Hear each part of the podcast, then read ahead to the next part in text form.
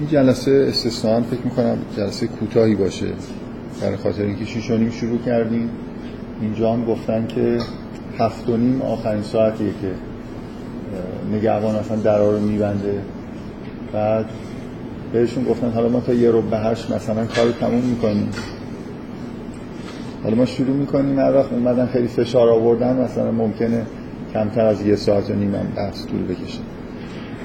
تا انشالله یکی دو هفته که بگذره طبیعی میشه دیگه. یعنی از آن که بره قبل از ساعت 6 از ساعت 6 شروع می‌کنیم تا 8 اینا امیدوارم هفته نیمشون رو تغییر بدیم خب بذارید من اول به عنوان مقدمه می‌خوام.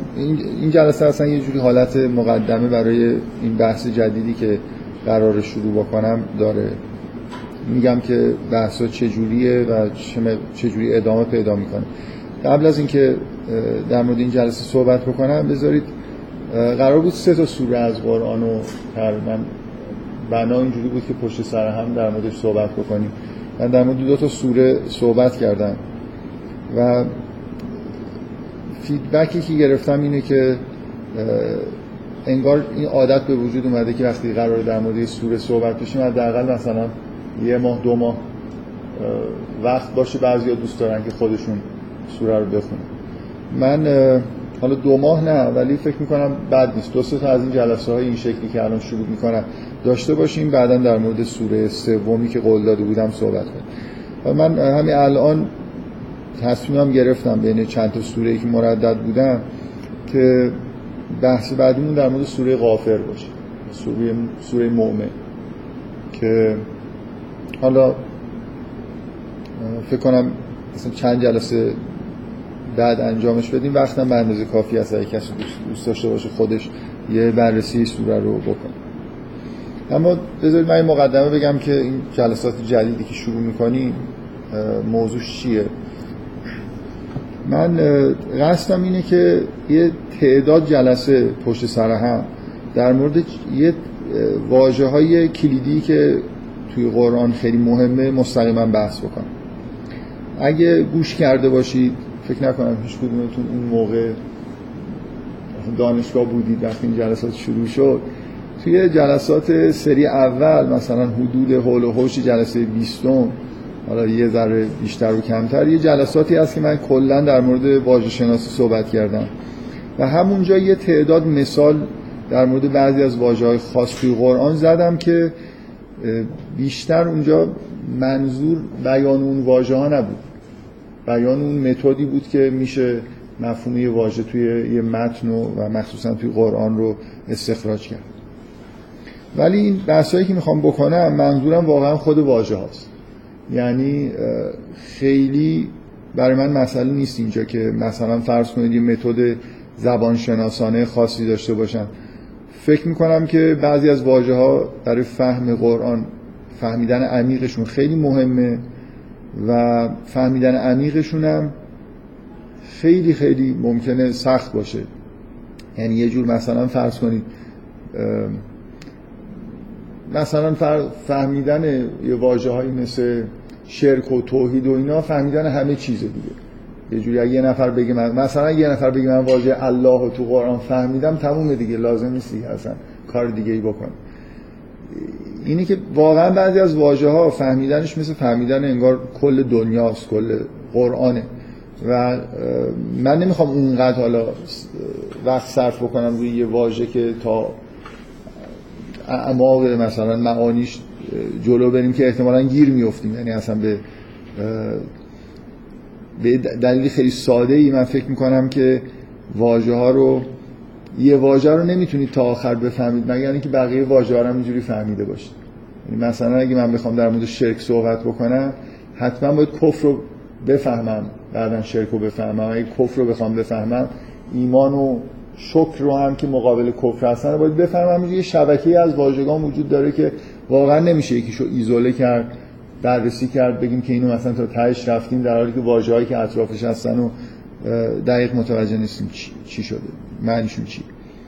برای من هدفم اینه که یه مجموعه از واژه ها مثل شرک کفر حالا احتمالا مقابلشون مثلا ایمان شکر و بعضی از واژه هایی که به مثلا فرض این ذهنیتی که من دارم قول نمیدم که در مورد این چیزایی که الان دارم میگم صحبت بکنم. فکر می‌کنم یه بحث که پیش بره اینکه چه واژه کلیدی لازمه که الان صحبت بشه که بحث قبلی مثلا بهتر فهمیده بشه. خود به خود پیش میاد. یعنی من برنامه دقیقی برای چند جلسه آینده ندارم. می‌دونم که می‌خوام از شرک و کفر شروع بکنم. ولی اینکه به کجا میرم خیلی روشن نیست.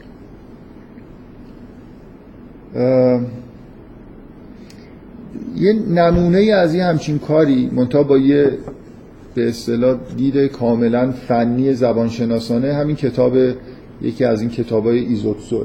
من قبلا هم توی این کلاس اینا کتاباش معرفی کردم این کتابی داره به اسم ترجمه شده تحت عنوان ساختمان معنایی مفاهیم اخلاقی دینی در قرآن.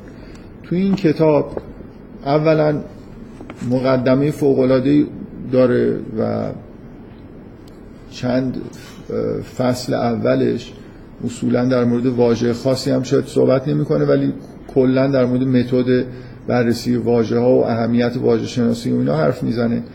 بعدا در مورد یه مجموعه از واژه ها واژه هایی که خودش اصطلاحا میگه اینا واژه های اخلاقی و دینی هستن مثل کفر شرک. حالا کفر برای خودش فصل خیلی بزرگی داره که توش یه مفاهیم مثل شرک یا زلالت کبر چیزایی که تا حدودی هم معنایی با کفر هستن. و بعد توی فصل بعدی در مورد واژه حوزه معنایی کفر که شامل مثلا واژه های فاسق فاجر ظالم میشه. صحبت کرده. در مورد ایمان یه فصل داره در مورد یه مجموعه از صفات خوب و بد مثل صالح فساد معروف منکر اینا. این کتاب کلا یه همچین چیزی داره یه همچین فهرستی داره که بعضی از مفاهیم رو خیلی خیلی مفصل مثل مفهوم کفر بعضی از مفاهیم رو خیلی مختصر بررسی کرد من هدفم اینه که حالا به مناسبت هایی که پیش میاد یه سری واژه‌ای که خیلی به نظرم مهمه رو بگم فکر می‌کنم این جلسات حالا به طور معمول که یه مجموع جلسه طول می‌کشی بین ده الا مثلا 20 جلسه طول می‌کشه. تا به یه جایی برسیم که بعد این جلسات تبدیل بشن به جلساتی مثل این جلساتی که مربوط سوره ها هستن. یعنی یه جور مثل این که یه متدی جا بیفته که چجوری واژه رو بررسی می‌کنیم. بعدا مثلا می‌تونیم این کار رو بکنیم که مثلا اعلام کنیم که سه جلسه بعد می‌خوایم در مورد فلان واژه صحبت بکنیم یه تک جلسه در مورد واژه صحبت می‌کنیم که این بشه یه مجموعه جلساتی که دیگه پشت سر هم نه ولی ممکنه تا چند سال دیگه همینجور هر چند هفته یه بار هر چند ماه یه بار در مورد یه واژه‌ای که مونده مثلا قولش رو دادیم که بحث بکنیم یه بحثای ارائه بکنیم. این ایده کلی که الان من تو ذهنم هست. تنها چیزی که فعلا برام روشنه اینه که می‌خوام از بحث شرک و کفر و این چیزای واژگانی که خود جنبه منفی داره صحبت بکنم شروع کنم کارو. و بعد همینجور تشخیص بدیم که مثلا فرض کنید شاید بعد از فهمیدن شرک و کفر نزدیکترین واژه‌ای که لازم بدونیم مثلا شکر ایمان یا بعضی از مفاهیم مربوط به گناهانه که نزدیک به مفهوم کفر هستن. و همینجور ادامه بدیم تا یه به جای مشخصی هم نمی‌رسیم. یه خورده که طول بکشه بالاخره یه جایی قطعش می‌کنیم و بعد به اون شکل ادامه فرق بحثی که من می‌کنم با این کتاب یکی اینه که من خودم اصلا مقید نمی‌کنم به اینکه در مورد مثلا اونجوری که این کتاب اسم گذاری کرده مفاهیم اخلاقی و دینی بحث بکنم.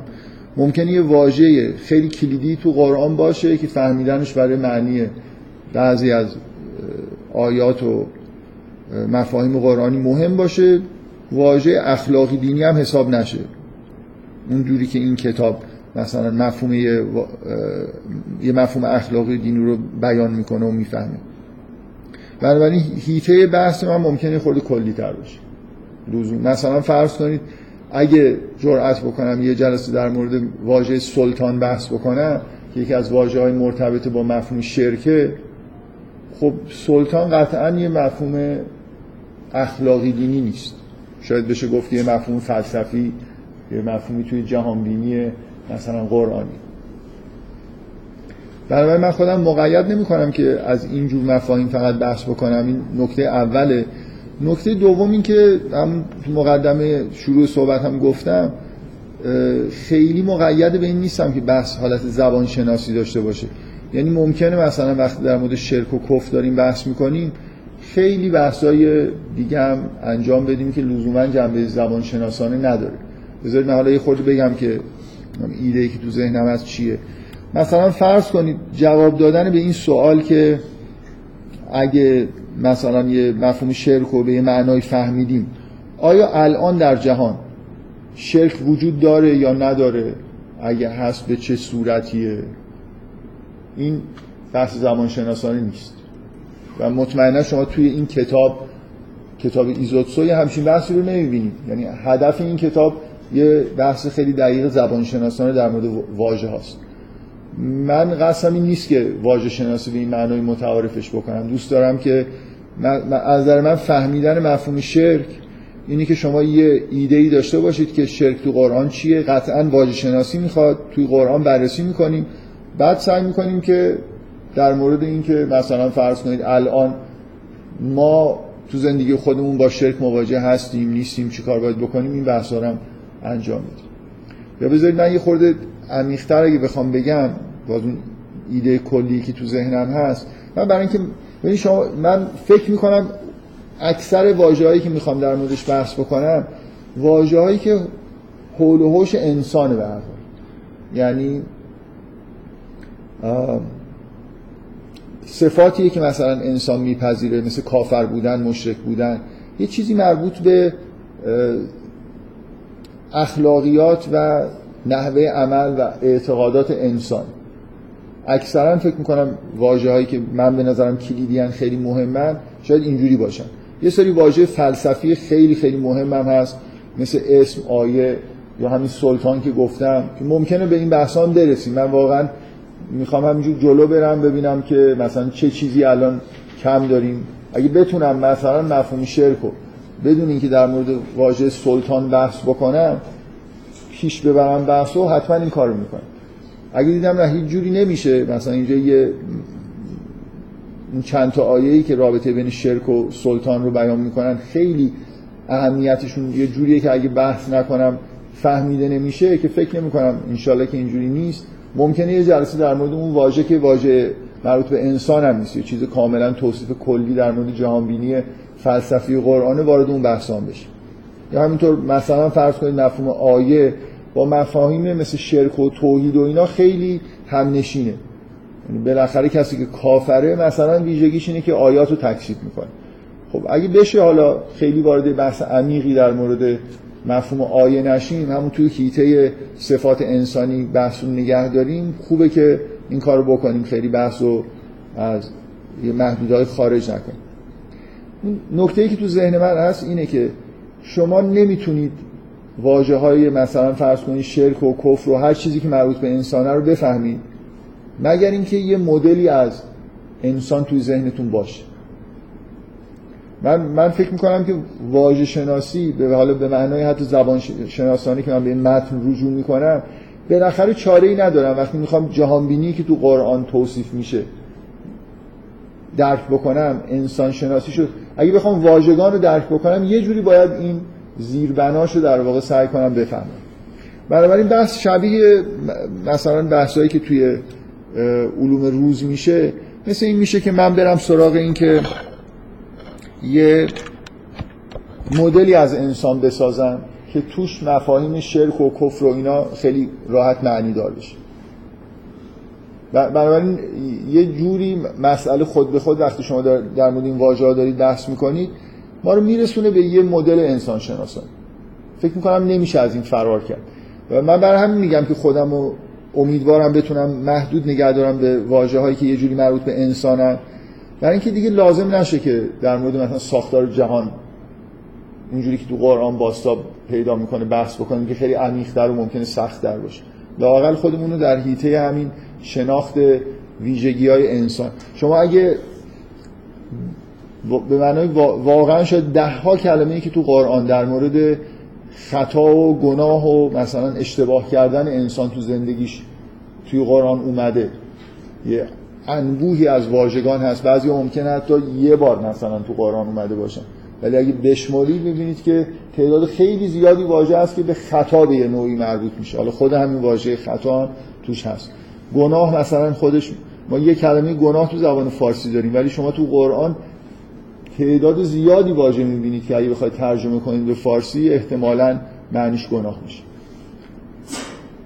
خب من چه تصوری از انسان باید داشته باشم که این واژه ها معنی پیدا بکنه؟ یا مثلا بذارید در مورد واژه هایی که به شناخت مربوط میشن. چند تا واژه داریم توی قرآن که به نوعی به شناخت مربوطن. از علم و جهل و اینا بگیرید تا واژه هایی که مربوط ابزارهای شناخته. مثلا در مورد انسان عقل توی قرآن میاد فکر میاد قلب میاد فعاد میاد. و من اگه بخوام واقعا رو از هم تفکیک بکنم کار خیلی خیلی سختی ممکنه باشه. یه مدل پیچیده‌ای به نظر میاد باید داشته باشم. از نحوه کار ذهن انسان که توی اون مدل لازم بشه که مثلا واژه قلب رو از فعاد جدا کنم. دو تا واژه بذارم. باید ببینم که مثلا چه اعمالی به قلب نسبت داده میشه چه چیزایی به فعاد نسبت داده میشه. خود به خود اگه من می‌خوام این واژه رو بشناسم باید یه جوری انگار انسان شناخته باشم نحوه شناختش رو بدونم چه جوری به شناخت می‌رسه چه جوری عمل می‌کنه. بنابراین یه درس انسان شناسی خیلی عمیقی ممکنه لازم باشه که شما در واقع به مدل های خیلی عمیقی از تو انسان شناسی برسید بلکه بتونید بر اساس این مدل ها این واژه ها رو درک بکنید. معنی درک واژه اینه که شما این واژه ها رو بتونید از همدیگه تفکیک بکنید و احساستون هم واقعا این باشه بعد از اینکه اون شناخت رو از انسان پیدا کردید که این واژه ها همه ضروری هن. یعنی شما نمی‌تونید مثلا اسم داشته باشید ذنب نداشته باشید. اسم یه چیزی میگه به عنوان گناه ذنب به یه جنبه دیگه از گناه داره اشاره می‌کنه. یا خطا مثلا یه واژه دیگه ایه. اگه من فکر می‌کنم یه اصل کلی بتونیم بگیم که توی یه متن یه جوری اگه واژگان اضافه وجود داشته باشه واژگان هم معنا وجود داشته باشه این از متن از بلاغت دور می‌کنه. خیلی بعید به نظر می‌رسه یه نفر به این اعتقاد پیدا کنه که مثلا فرض کنید واژه اسم و زن فرق نمی‌کنن با هم دیگه. معنیشون یکیه. گاهی مثلا اسم گفته میشه گاهی زن گفته میشه. بعید می‌تونم یه نفر در مورد قرآن یه نفر آدمی که مؤمن به قرآنه یه همچین احساسی داشته باشه. مگر حالا مثلا فرض کنید یه آدمی که خیلی با دید ادبیات نگاه می‌کنه به قرآن و حسش این باشه که واژگان توی قرآن گاهی مثلا برای اینکه وزن جور در بیاد شاید اسم مناسب تر بوده یه جایی مثلا زن حالا این دوتا که وزنشون هم یکیه. مثلا خطا با زن مثلا جاهای مختلف اومد. فکر می‌کنم که درک واژگان مخصوصا این واژه‌هایی که نزدیک به همه خیلی سخته و خیلی احتیاج به این داره که شما یه جوری رزولوشنتون رو توی نگاهتون به انسان و جهان اونقدر در واقع بالا ببرید که این مجموع های یه جوری در واقع سر جای خودشون بشین. من اصلا ادعایی که همچین کاری می‌خوام بکنم و ندارم. دارم فضای یه بحثی که به سمتش میریم و توصیف می‌کنم. بیشتر هدفم اینه که یه خورده بحث از حالت واژه شناسی صرف در بیاد به زندگی روزمرهمون و همین شناختی که ضرورت داره برای اینکه مثلا فرض کنید مفاهیم اخلاقی و انسان شناسی قرآن رو خوب بفهمیم به اینا در واقع یه جوری درسیم تا یه حد متوسط بفرمایید.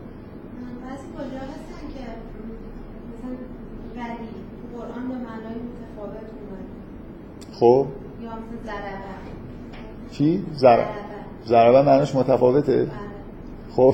این مربوط هم آیه سوره نساس داد خب؟ نه ضربه رو به نگاه کنید یه وقتی با نقبه معنیش یکی میشه یه وقتی به معنی مثال زدنه یه وقتی معنی مثبت. خیلی آره، خب مثلا مثال چیز میشه مثلا ضربه باش میاد به صورت اصطلاحی آره.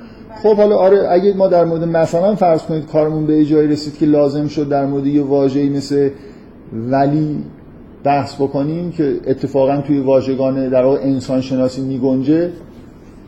مثلا فرض کنید الان ایشون که ولی گفتن ما تو قرآن ولی داریم نبی داریم رسول هم داریم و خیلی بحثه یه اختلافاتی هم هست که اینا هر کدوم به چی دارن اشاره می‌کنن. فکر می‌کنم خب اینا یه جوری در واقع به کلا پیامبر شناسی و یا شناخت انسان کامل و اینجور چیزا تو این هیت است. نه شما میگین ولی نبی رسول. خب من میگم خود ولی تو جای مختلف یعنی یه وقتی سوالم من یه بحثی توی- هست که یعنی ممکنه ولی یه جا معنی دوست باشه یه جا معنی سرپرست باشه یه جا به معنای من من تو شاید بد نباشه که اون بحث‌های قدیمی رو اون چند جلسه رو یه نفر اگه حضور ذهن داره یا می‌تونه راحت چک بکنه به گروه هم یه ایمیل بک 21 تموم میشه. من می‌تونم کی تموم میشه. بعد من 20 بد نگفتم گفتم یه خورده کم و زیاد داره مثلا. تموم میشه. فکر کنم 20 یا 21 تموم میشه بس مثلا 4 5 جلسه قبل‌تر اگه نگاه آره بعد یه سری بحث‌های زیبایی شناسی مثلا چیز هست و آره 27 جلسه هست. گوش دادم. قواعد فکر کنم 20 اپیزود رو من که راجع به قواعد- حالا به هر حال یه چند تا جلسه است که رسما فقط در مورد واژه داریم صحبت می‌کنیم. من من تو همون جلسات اول یه مبنایی گذاشتم که بعدا هر بحثی که می‌خوایم بکنیم متد اینکه معنی یه واژه رو استخراج می‌کنیم چی باید باشه؟ که فکر می‌کنم بد نیست اونجا یه رجوعی بکنید. هرچند که طبعا من اینجا یه خورده تکرار می‌کنم یعنی به هر واژه‌ای که می‌رسیم خود به خود اون کارهایی که اونجا گفتیم رو انجام میدیم. به چه چیزایی باید نگاه کنیم. این سوالی که شما دارید می‌کنید به این دلیل منو یاد اون جلسات انداخت که اونجا من خیلی رو این تاکید کردم که فرض بر اینه که هر واژه یه معنا داره. مگر اینکه خلافش ثابت میشه. این شما می‌تونید یه برخورد اینجوری بکنید که هیچ قیدی نداشته باشید تلاشی نکنید برای اینکه یه واژه یه حوزه معنایی روشنی براتون پیدا بکنه. مثل همین آدمایی که توی یه شاخه ای از دانش که من یه خورده با بیادبی توی اون جلسات گفتم که این علم نیست جهله. بهش میگن که چی؟ شاخه از دانش علوم قرآنی هست. بهش میگن نظایر و وجوه و نظایر. که اصولا انگار تو اون دانش دانشمند بودن به اینه که بگید که یه واژه خیلی معنی داره. مثلا کتاب می نویسن الان به فارسی هم چند تا کتاب معروف وجود نظایر وجود داره. یعنی همین الان فکر کنم برید بازار آستان و قدس رضوی یکی دو تا چاپ کرده که خوشبختانه توی اهل سنت بیشتر رواج پیدا کرده این بحثا کمتر من دیدم توی علمای مثلا شیعه توی حوزه های مثلا علمی شیعه این بحث خیلی مد بشه. توی کتاب های وجوه نظایر مثلا هنرشون اینه که برای ولایت هفت معنی مثلا. یه نفر بیاد رکورد بزنه بگه نه هشت معنی. اون یکی آیه یه چیز دیگه است. من درست برعکس دیگه فکر می‌کنم تو اون جلسات اینو سعی کردم بگم که به نظر میاد که شما با- باید اینجوری برخورد بکنید که هر واژه یه معنی داره یه معنی دقیق روشن داره. مگر اینکه مثلا خلافش ثابت بشه. مثلا نباید انتظار داشته باشید که اگه توی زبان عربی یه مشابهت های یه واژه های مشترک وجود داره. مثل اینکه چشم به چشم میگن عین به چشمه میگن عین. من نباید انتظار داشته باشم که قرآن مثلا برای چشم حالا واژه رو تغییر بده یا برای چشمه.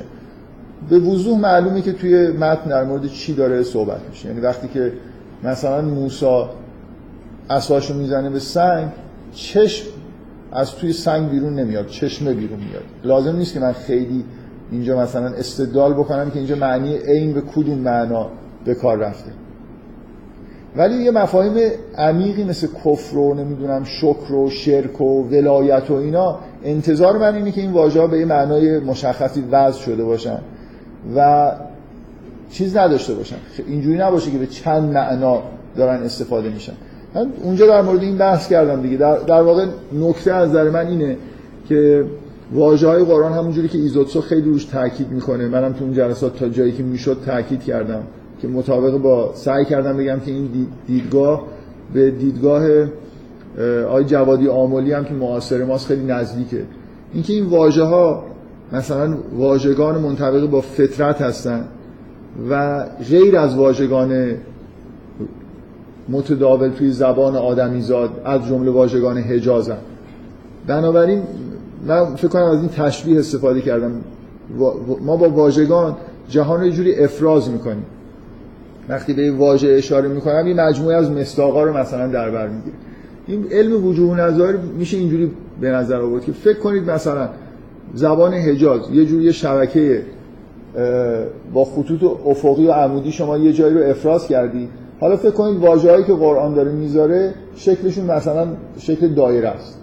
وقتی این دایره میفته روی اون شبکه افقی عمودی ممکنه یه تعداد از مربع ها داخلش بیفتن باش اشتراک پیدا بکنن.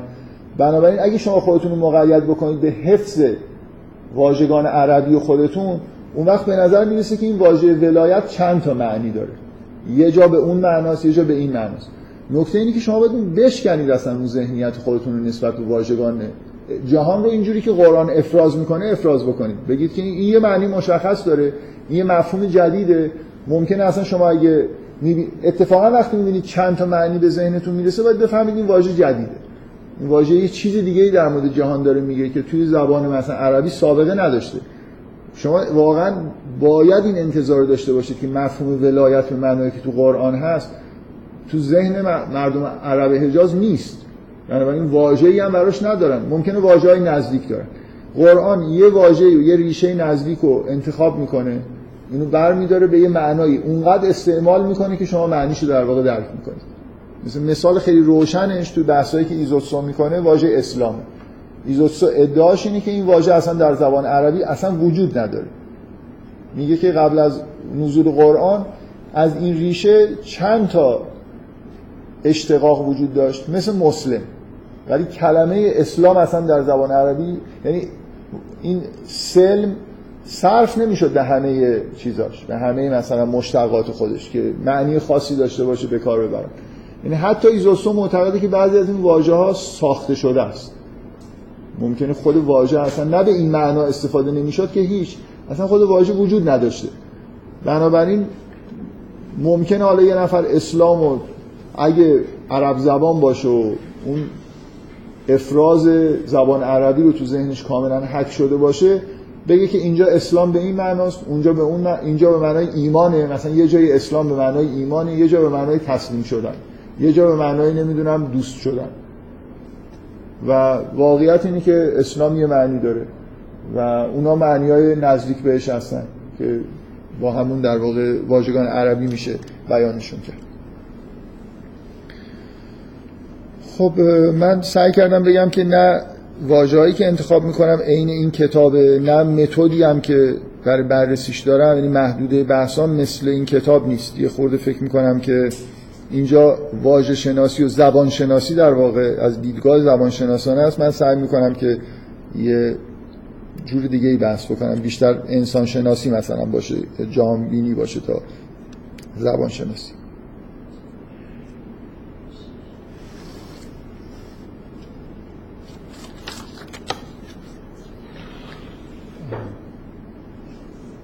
من یادم افتاد که اولین جلسه ای که بحث واژه شروع میشه اون جلسه ایه که طیف عقایدی که در مورد زبان عرفی بودن زبان قرآن یا عرفی نبودن و توی جلسه بحث کردم.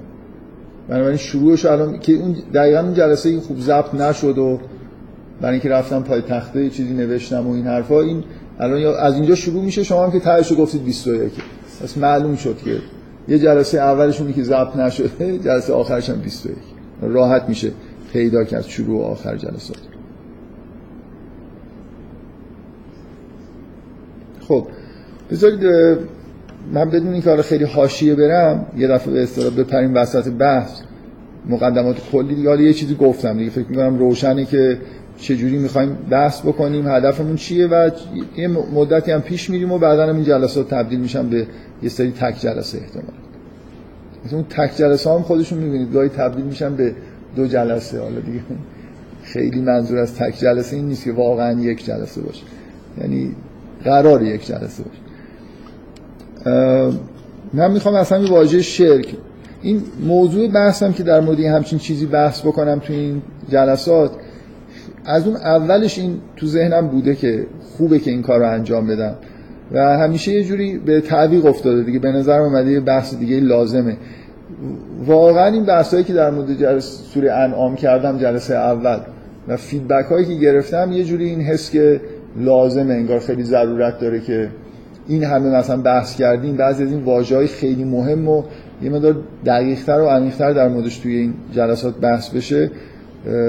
این حس رو پیدا کردم و به نظرم میاد که وقت بدی نیست که برای تنوع به جای اینکه باز در مورد یه سوره بحث بکنیم بیایم در مورد واژه ها یعنی مصالح اولیه صحبت بکنیم که درست برعکس اون کلنگری که جلسات سوره جلسات بحثمون در مورد سوره داره که فکر می‌کنم گاهی شاید شده باشه که در مورد یه سوره کامل بحث کردم و در مورد هیچ واژه‌ای توی اون سوره لازم نشده که خیلی دقیق بحث بکنم می‌خوام بگم این چقدر فضای این بحثا فرق داره با فضای بحث کردن در مورد سوره. اونجا هی سعی می‌کنیم که خیلی وارد جزئیات نشیم و مثلا وارد بحثای یه تک آیه خاص نشیم.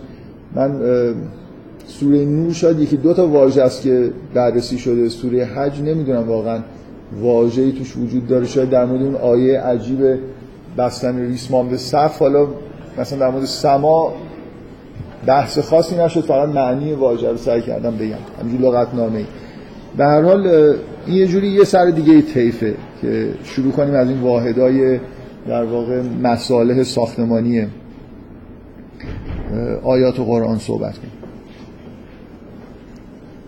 خب من طبق همون چیزی هم که گفتم می‌خوام الان از شرک شروع کنم صحبت کردن.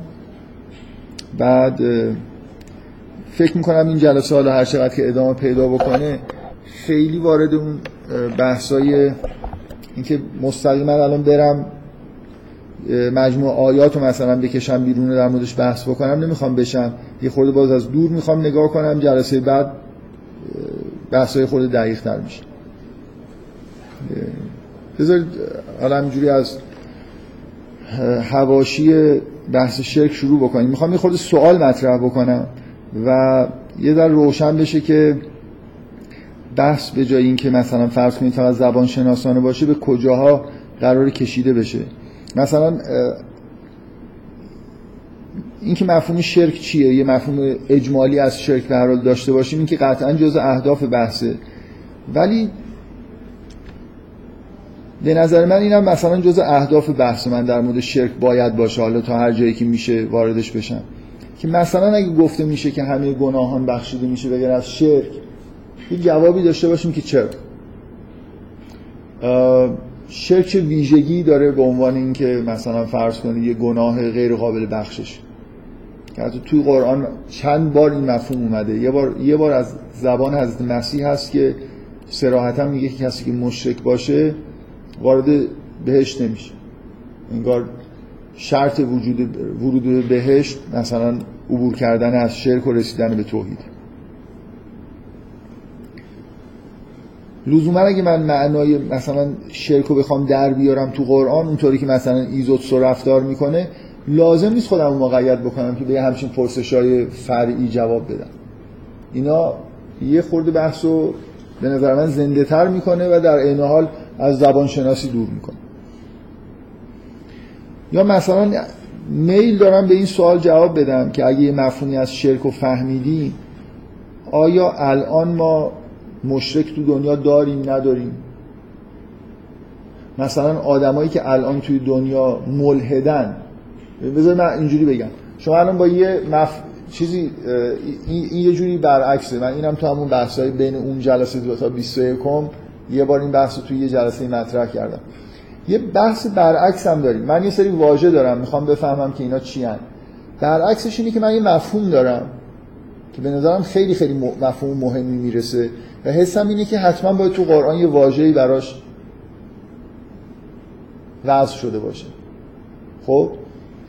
یا یه الان مثلا من بر اساس مفاهیمی که تو قرآن هست یه مجموعه اصنافی از انسانها رو تو قرآن به معرفی می‌کنن مشرکین هستن کفار هستن منافقین هستن مؤمنین هستن مسلمین هستن و الاخر خب یه سری واژه های اینجوری داریم دیگه که اینا به یه مجموعه از آدمایی که یه صفات و ویژگی های خاصی دارن اشاره می‌کنن.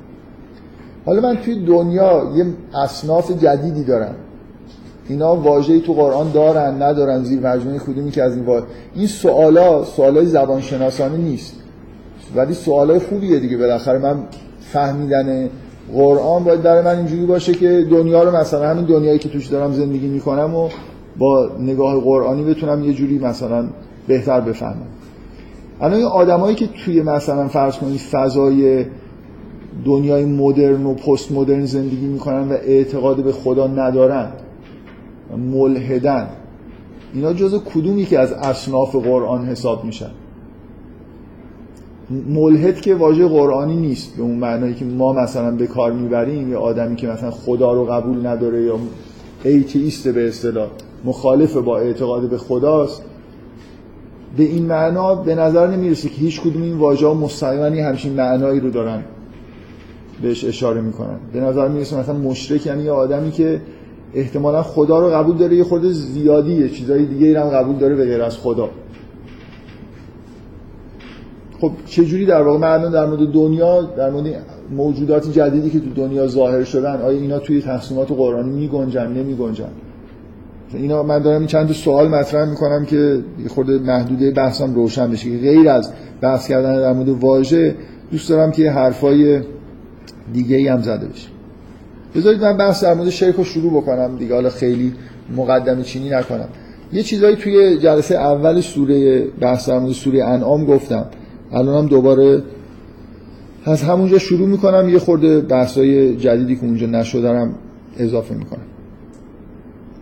شما اولین آیه سوره انعام که من چند بار اشاره کردم که آیه خیلی جالبیه اینه که میگه الحمدلله الذی خلق السماوات والارض و جعل الظلمات و نور ثم الذین کفروا بربهم یعدلون. واژه شرک اینجا نیومده ولی مفهوم شرک اینجا هست. ثم الذین کفروا بربهم یعدلون. اگه کسی این آیه رو بخونه و به یعدلون هم به وضوح به معنای مشرک شدنه شریک قائل شدنه این آیه یه جوری داره میگه که کسایی که کافر شدن مثلا به شرک می‌رسن. پس انگار شما از این واژه اینجوری می‌فهمید که مفهوم کفر کفر یه چیزیه یه صفت و ویژگی در انسانه که زمین ساز شرکه. آدما کافر میشن بعدا مثلا مشرک میشن. کسایی که کافرن به رب هم یعده.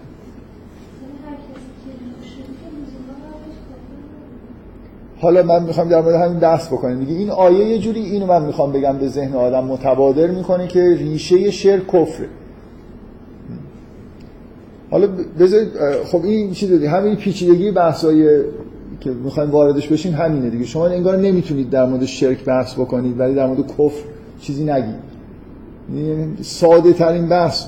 همین الان این کتاب هم که خیلی خیلی سعی می‌کنه که واژه رو برداره کاربرداش رو نگاه کنه ریشهش رو مثلا بگه. بالاخره چون یه ذره بلا... این دیدگاه زبان شناسه به معنی واقعی کلمه رو داره نمی‌تونه در مورد کفر بحث بکنه در مورد شرک بحث نکنه. شما الان فصل کفر اینو که نگاه کنید اجبارا در مورد شرک هم بحث کرده. در اینکه به شدت این دو تا واژه با هم دیگه یه جوری هم نشینن حالا پس اگه بخوام شرک رو بفهمم به نظر میاد چون عامل این آیه یه جوری داره میگه که زمین ساز شرک کفره یه جوری باید برم سراغ این که بفهمم مثلا کفر یعنی چی. خب از کجا میشه شروع کرد؟ من می‌تونم از یه جایی یه چیز اجمالی بگم اول. بگم که خب مثلا بنا به دلایل خیلی ساده ای از توی قرآن از توی ریشه شناسی واژه کفر استعمالش تو قرآن به این معناست. و این مثلا واژه شرک هم به این معناست بعد کم کم هی سعی کنم عمیقش بکنم دیگه. یعنی اگه شرک رو بهتر بفهمم به من کمک بکنه که یه چیزایی که از کفر نمیفهمیدم و بهتر بفهمم. بعدا اون مثلا یه جوری باز به من کمک بکنه که هیته معنای شرک رو بهتر درک بکنم. و همین فکر می‌کنم پیچیدگی این بحث دقیقا از همینجا میاد که هر یه دونه واژه اگه یه خورده عمیق‌تر بفهمید ممکنه تأثیر بذاره رو درکتون نسبت به بقیه واژه. بذارید من از کفر خود شروع کنم چون قبلا در مورد کفر توی یه جلساتی صحبت کردم.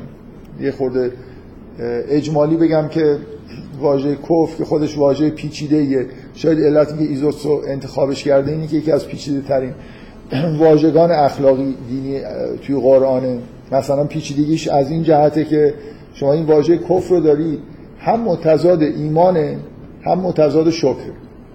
این خودش پیچیدگیه دیگه. این چه, این چه معناییه که هم ناشکریه هم ایمان نداشتن مثلا. شما به وضوح آیه هایی می‌تونید پیدا کنید که کفر به معنای اعتقاد نداشتن.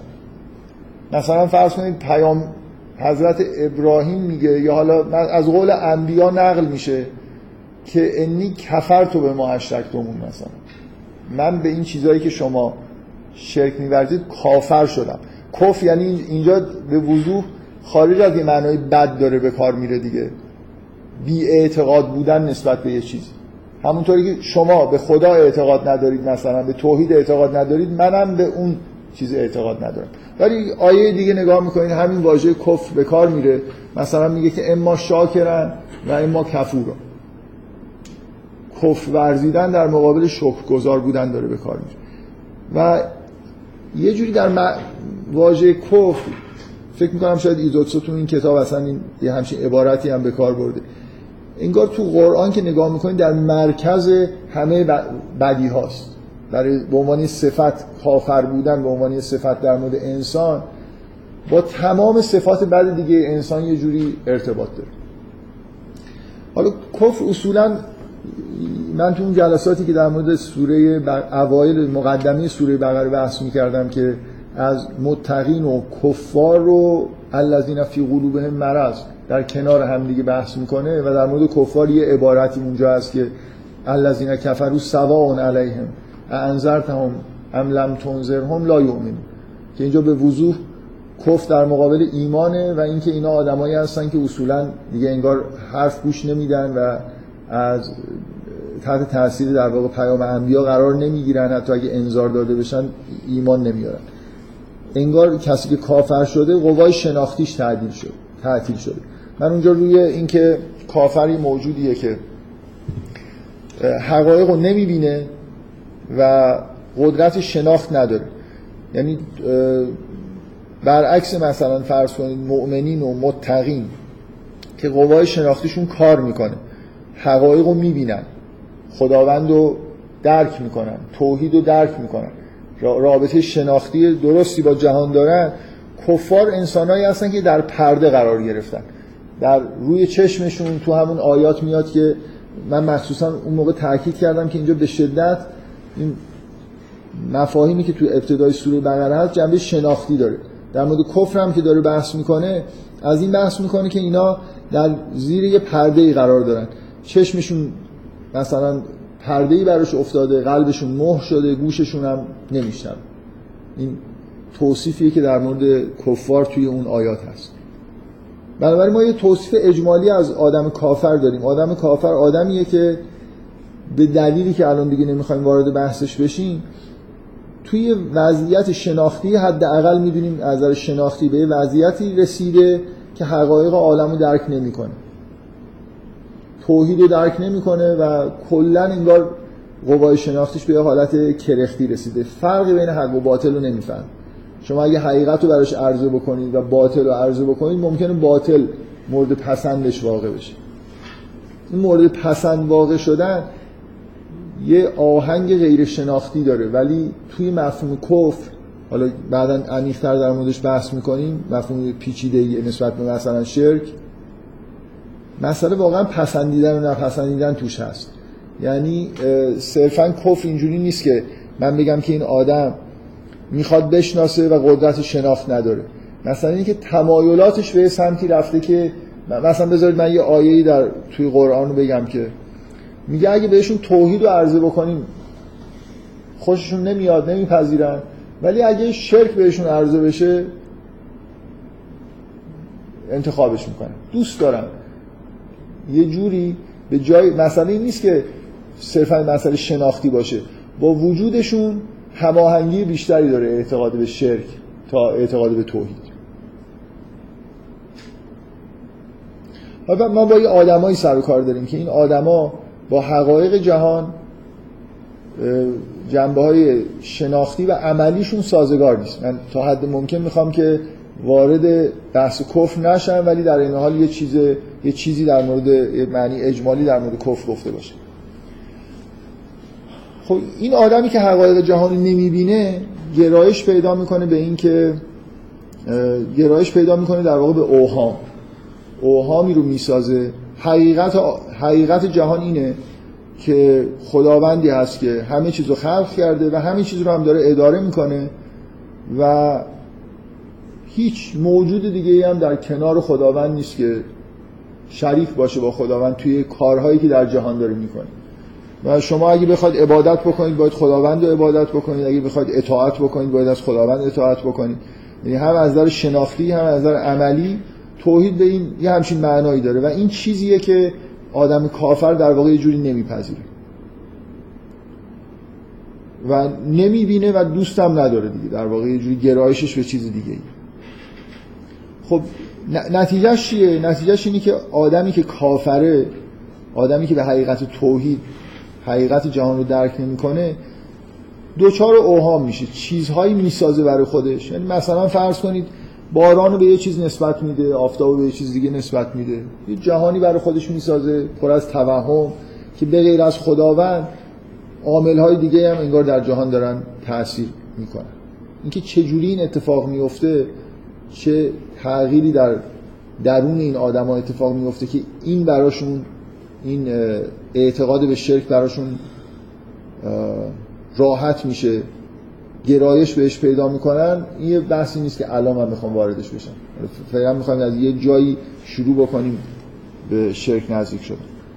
مفهوم شرک.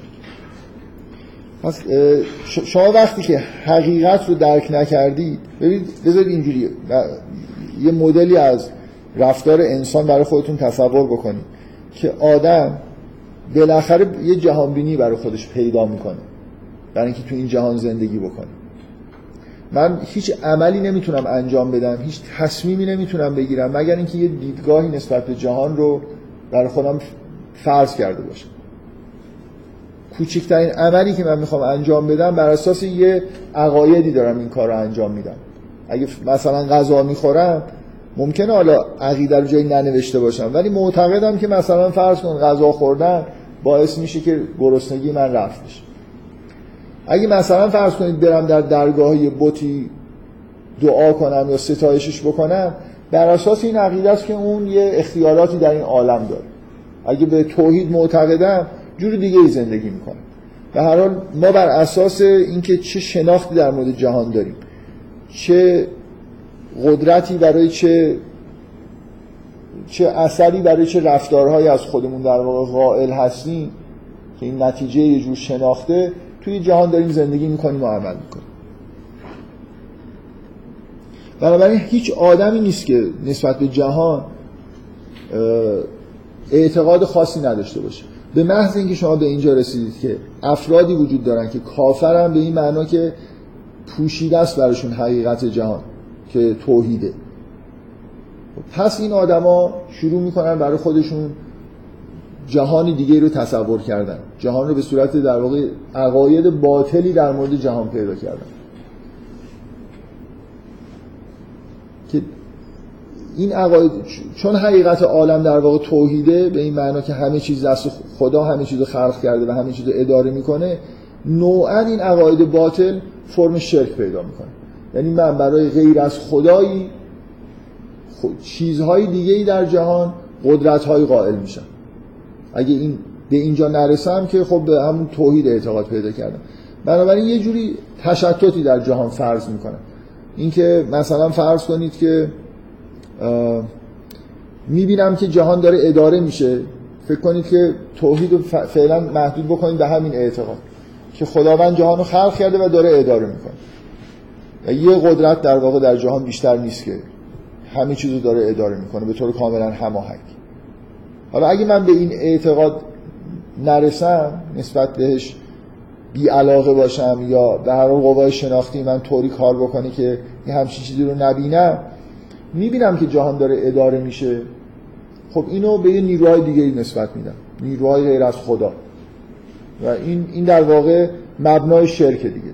من برای اینکه جهان رو در واقع توجیه بکنم که اطراف من چی داره میگذره به غیر خدا به محض اینکه متوسل بشم به نوعی در واقع اعتقاد پیدا کردم به یه عقیده ای که میشه اسمش رو شرک گذاشت. من دارم حد اکثر سعیمو می‌کنم که بگم که عدم اعتقاد به خدا خود به خود نتیجه شرک. همین سوالی که الان مطرح کردم که پس الهاد مثلا تو قرآن کجا ذکر شده اینکه بالاخره وقتی که شما کافر شدید خدای نکرده یه انسانی وقتی کافر شد وقتی توحید رو نپذیرفت پس گرایش پیدا می‌کنه به شرک.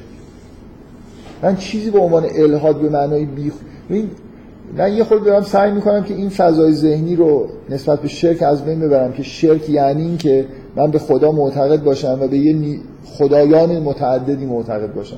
چون به نظر می‌رسه یه همچین اعتقادی خیلی تو دنیا الان متداول نیست. کافیه که من به خدا به عنوان تنها خالق و گرداننده خدا جهان معتقد نباشم.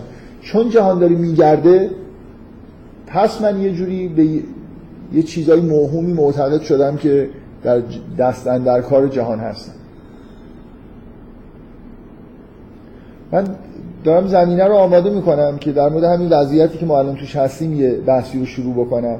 که این چه ربطی این نوع اعتقادات جدید چه ربطی به شرک داره.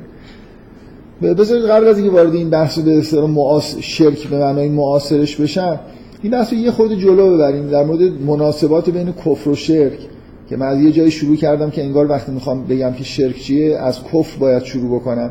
حالا یه خورده بریم جلو ببینیم که شرک رو یه خورده به اصطلاح شاخ و برگش رو بگم و بعد سعی بکنم بگم که مناسبات برعکس هم وجود داره بین شرک و کفر یا نه. این حالا وقتی که شما وارد این من, من زمینه ذهنی انگار یک انسان رو فرض کردم می‌خوام بگم که این چجوری؟ در اثر ندیدن حقایق جهان. فعلا هیچی نگفتم که آدما چجوری کافر میشن. چه بلایی سر یه انسان میاد که حقایق رو نمی‌بینه؟ یا تمایلاتش با توحید دیگه سازگار نیست. شرک رو انگار بیشتر میپسنده. یه بلایی در یه روندی یه اتفاقایی میفته که انسان به کفر به حالت کفر می‌رسه. من فعلا در مورد این صحبتی نکردم. کفرم فعلا به معنای خیلی ساده ای گرفتم که یه انسانی که نسبت به حقایق در پرده قرار گرفته. واژه کفرم به این دلیل این ریشه انتخاب شده که کفر معنای پوشاندنه. بنابراین این آدم در واقع انگار زیر یه پوششی قرار گرفته که جهان رو نمی‌بینه.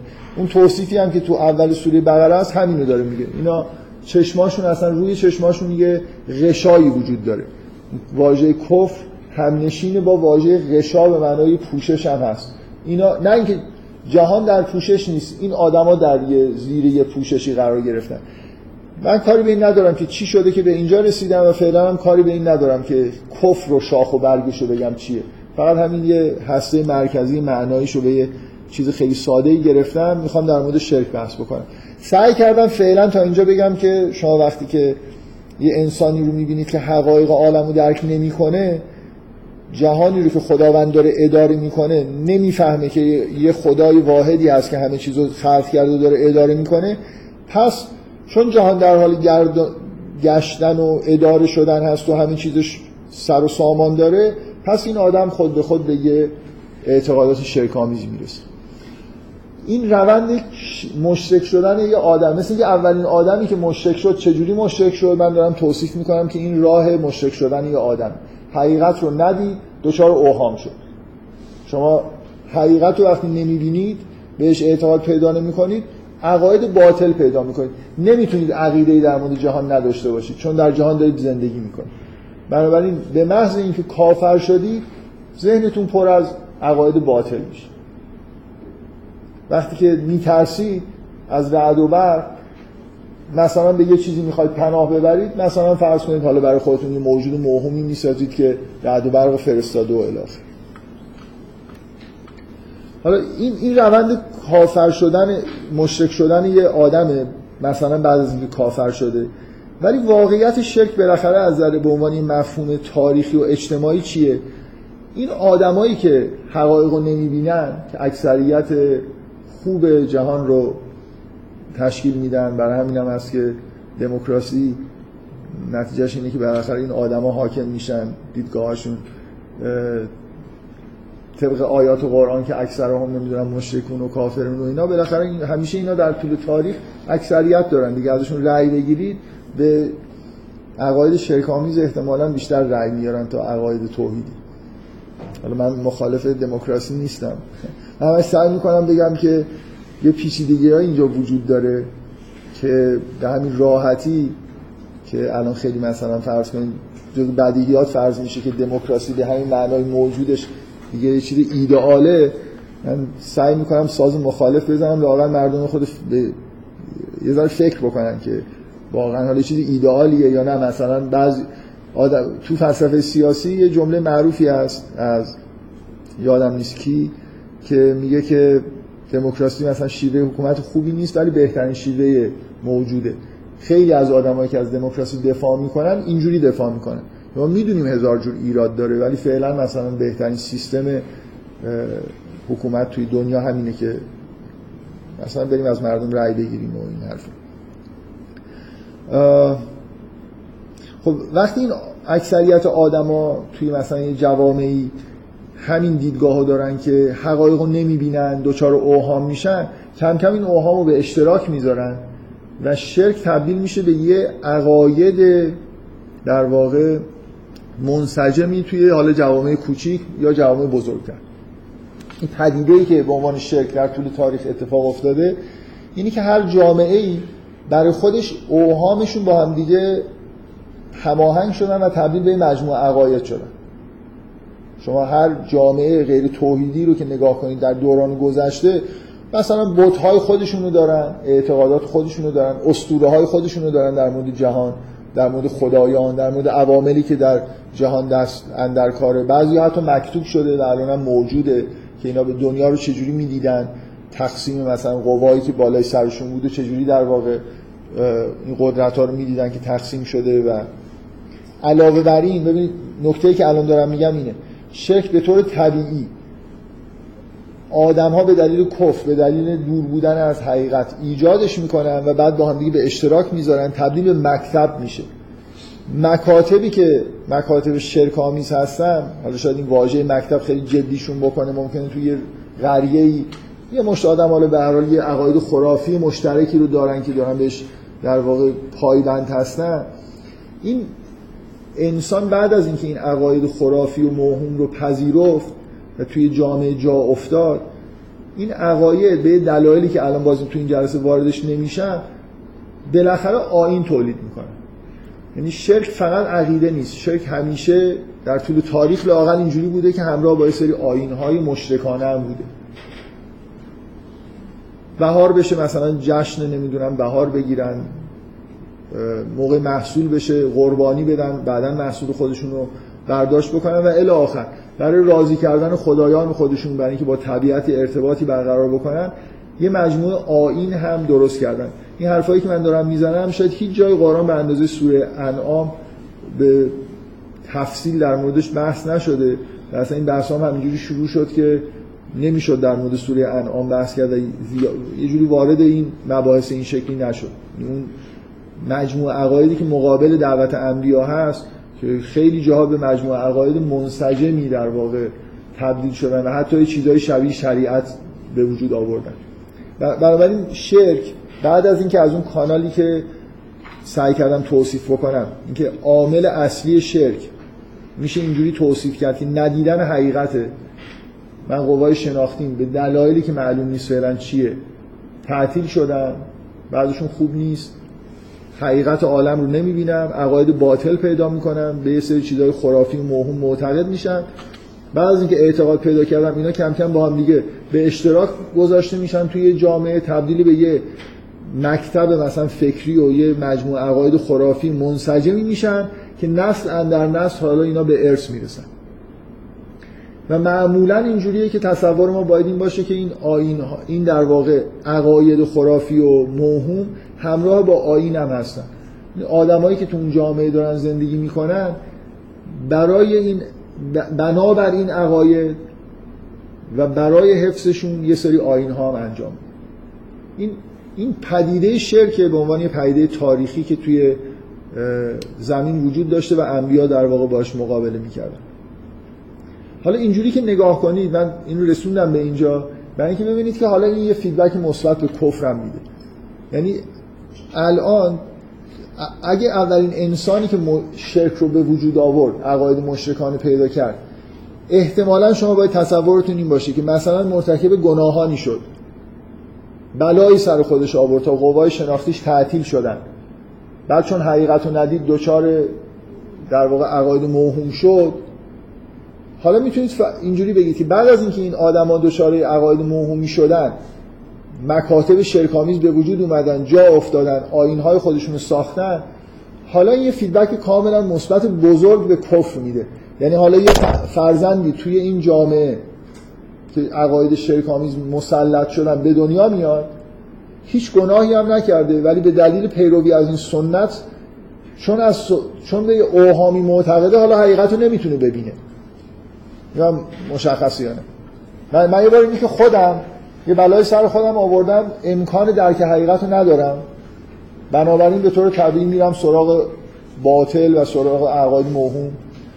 حالا برعکسش وقتی که این عقاید مستقر شدن تبدیل به پدیده اجتماعی و تاریخی شدن من وقتی توی یه جایی به دنیا میام از روز اولی که به دنیا اومدم در مورد بت ها به من آموزش دادن اسطوره هایی که در مورد جهان ساختن رو برای من تعریف کردن من ممکنه مرتکب گناه خاصی هم نشده باشم ولی تحت تاثیر این اوهامی که به من منتقل شده امکان درک توحید رو در واقع پیدا نکنم بنابراین از یه نظر کفر شرک و انگار ساپورت می‌کنه. اصلا اگه کفر نبود اگه مردم حقایق رو می‌دیدن اگه قوای شناختشون کار می‌کرد که به همچین موهوماتی معتقد نمی‌شدن. ولی وقتی که این آدما به وجود میارن فیدبک فوق العاده بزرگی از شرک به سمت کفر میاد. که شما حالا ممکنه اون مقدمات رو طی نکنید ولی به دلیل اینکه این عقیده موروسی رو میپذیرید که اکثریت قریب به اتفاق مردم عقاید موروسی رو میپذیرفتن و میپذیرن یعنی معمولا اینجوریه که هر جایی که به دنیا میان و تو هر زمانی که به دنیا میان عقاید مشابه اون مکان و اون دوران رو پیدا می‌کنن. بنابراین این وقتی شرک مسلط شد حالا مبارزه کردن با شکستنش سخته. این خودش منبع بزرگی برای اینکه کفر رو به اصطلاح امروزی باز تولید کنه. یعنی کفر یه جوری شرک رو تولید می‌کنه و بعد توی یه چرخه ای دوباره کفر به شدت تقویت میشه و باز تولید میشه. برای اینکه من الان آموزش کفر می‌بینم. وقتی توی یه جامعه به دنیا میام که به من از اول میگن که مثلا زئوس چیکار کرد؟ همسرشو نمی‌دونم فلان کرد بعد اون خدا اومد زد تو سری من همه اینا رو از بچگی شنیدم و یه جوری فضای ذهنی پر از در واقع اینجور عقاید شده و حالا شکستن این پوسته بزرگی که دور من در واقع تنیده شده توی اون جامعه و دیدن حقیقت توحید دیگه کار راحتی نیست. خب فکر مقدمه که تا الان گفتم خوبه برای اینکه یه خورده وارد بحث دنیای معاصر بشیم. فعلا هم که کسی سراغمون نیومده به نظر میاد که میشه جلسه رو تا بله بفهمید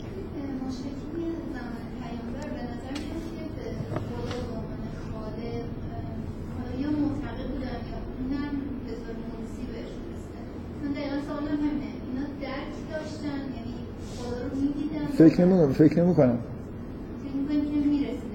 آره دیگه. به همون طریقی که به خبل معتقدن به الله هم معتقدن دیگه.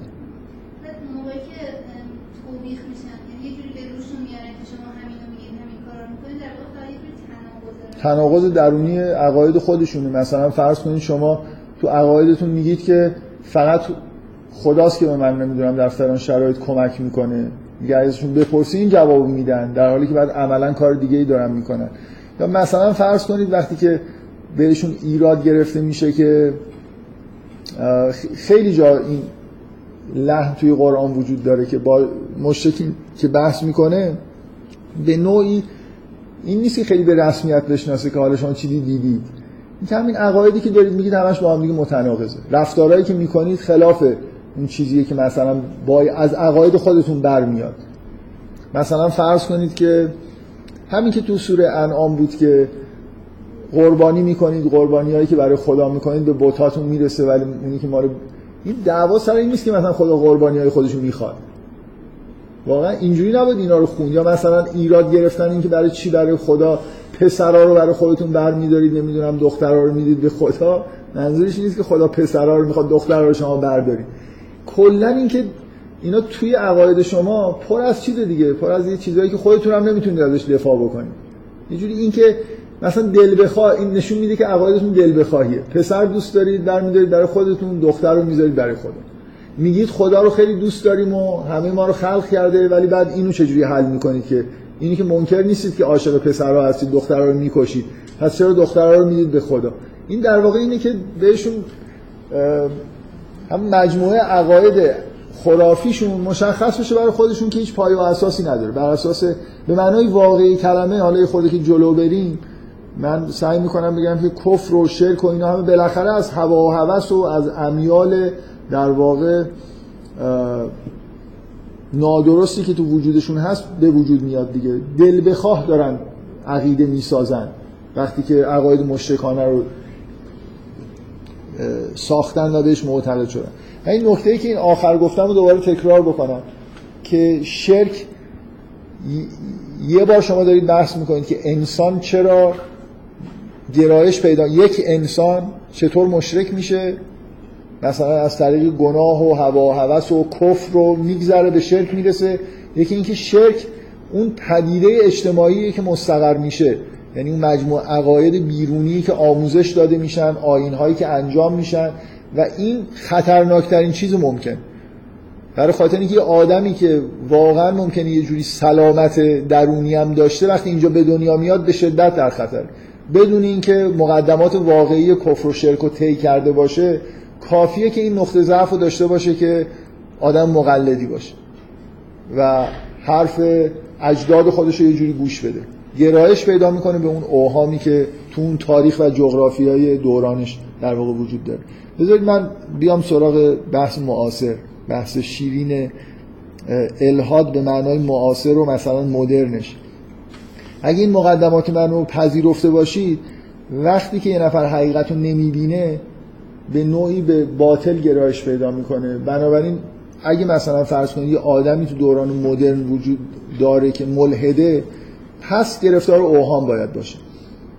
این اوهام کجا هستن؟ اینا ادعا می‌کنن که در اثر دوران مدرن استور زدایی کردن راز زدایی کردن اوهام رو از بین بردن. از جمله این اوهام اعتقاد مثلا به خدا بعضی ها منظورشون اینه که مثلا اعتقاد به عالم قدس و اینا رو هم از بین بردن و وارد یه فضای روشنی از نظر ذهنی شدن. این درست برعکس این حرفی که من دارم می‌زنم که اگه کسی توحید رو نمی‌بینه موجودیه که دچار اوهام.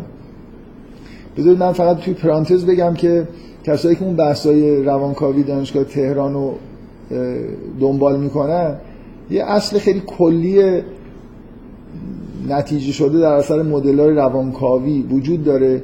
اونم اینی که وقتی یه آدمی در آگاهی خودش به طور خاص فشار میاره روی این که من این ویژگی رو دارم. من اینطوری هم دوست داره که یه صفتی رو به خودش نسبت بده. روانکاوا میگن این درست همون چیزیه که نداره.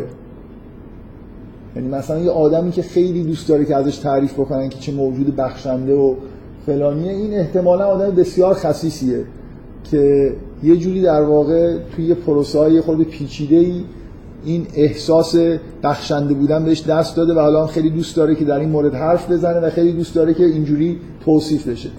این ماجرای اسطوره زدایی و راز زدایی اینا دقیقا همین جوریه یعنی دوران مدرن دوران اوهام خیلی عجب و غریب و پیچیده ایه و برای همین هم خیلی دوست دارن که هی رو این اصرار بکنن که ما دنیا رو روشن کردیم و دنیا تاریک بود و نمی‌دونم مردم در اوهام زندگی می‌کردن ما الان مثلا وارد یه جهان روشنی شدیم.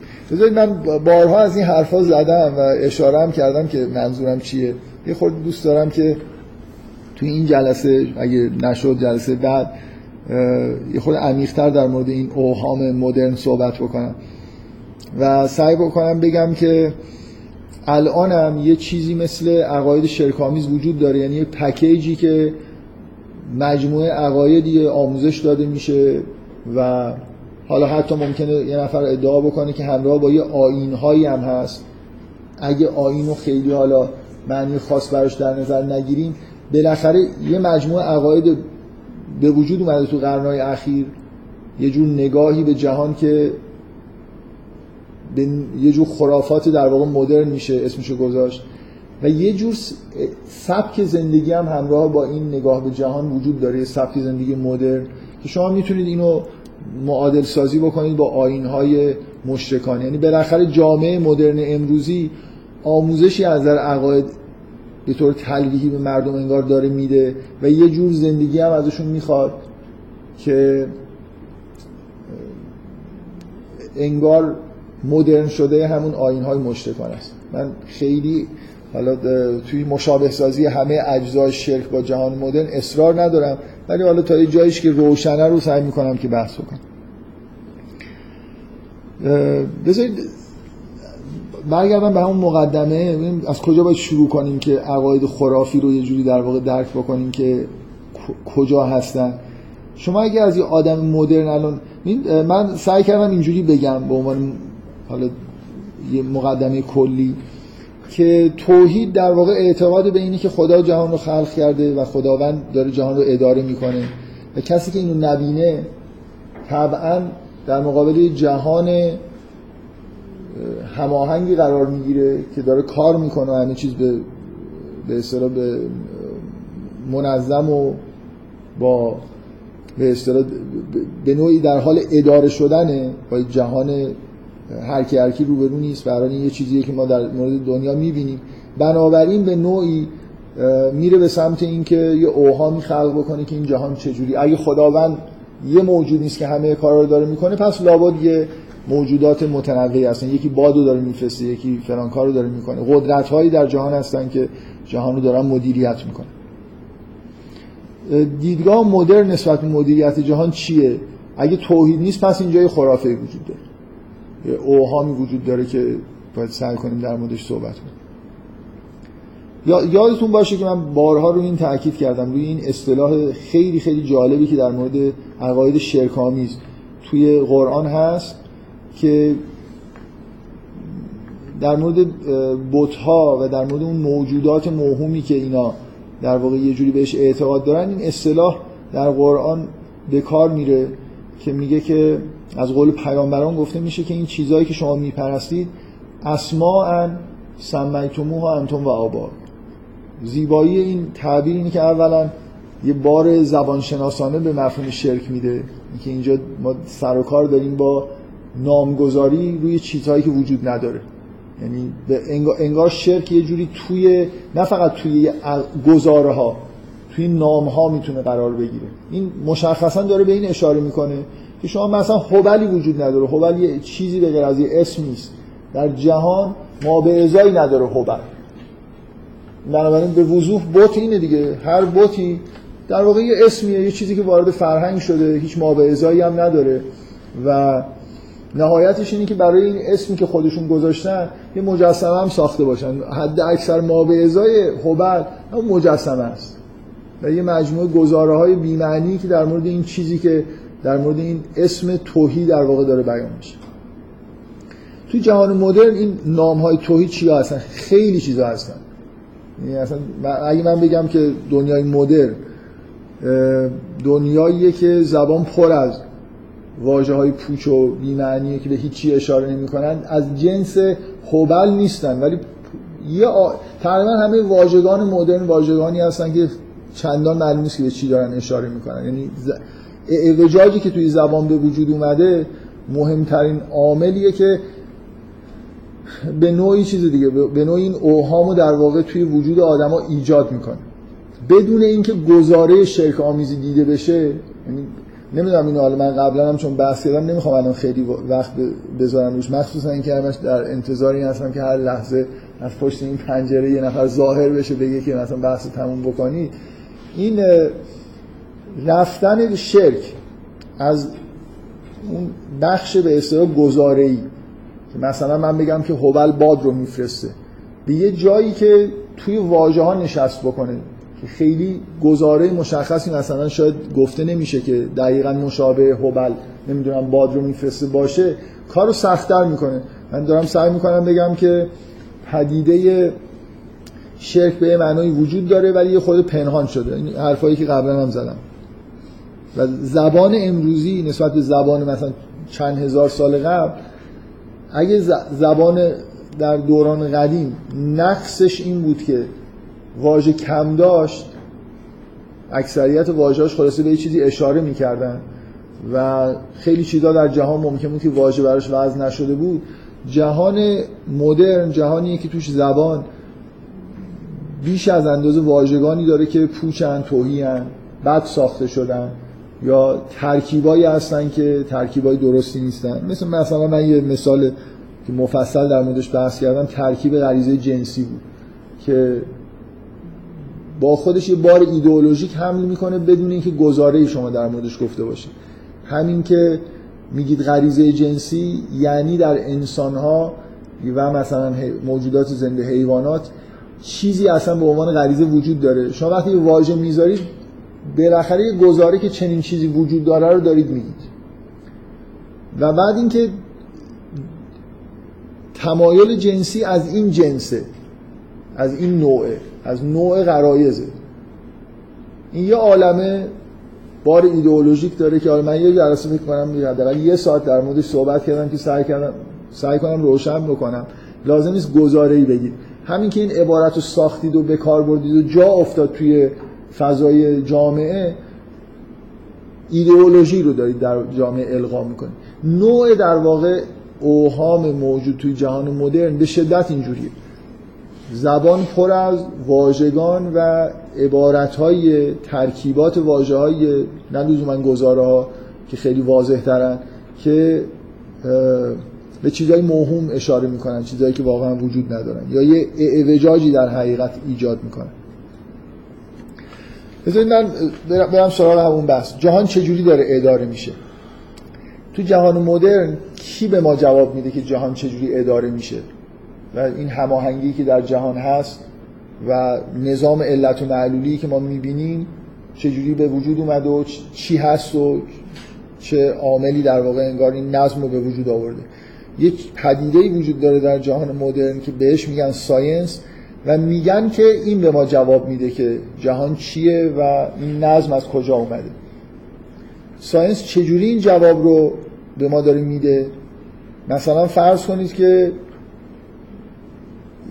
اگر از مشتکین زمان پیامبر میپرسیدید فکر کنم جوابشون در مورد این که مثلا روز و شب چجوری میاد و این ستاره ها و سیاره ها چجوری دارن حرکت می‌کنن اینا رو احتمالا به الله نسبت می‌دادن.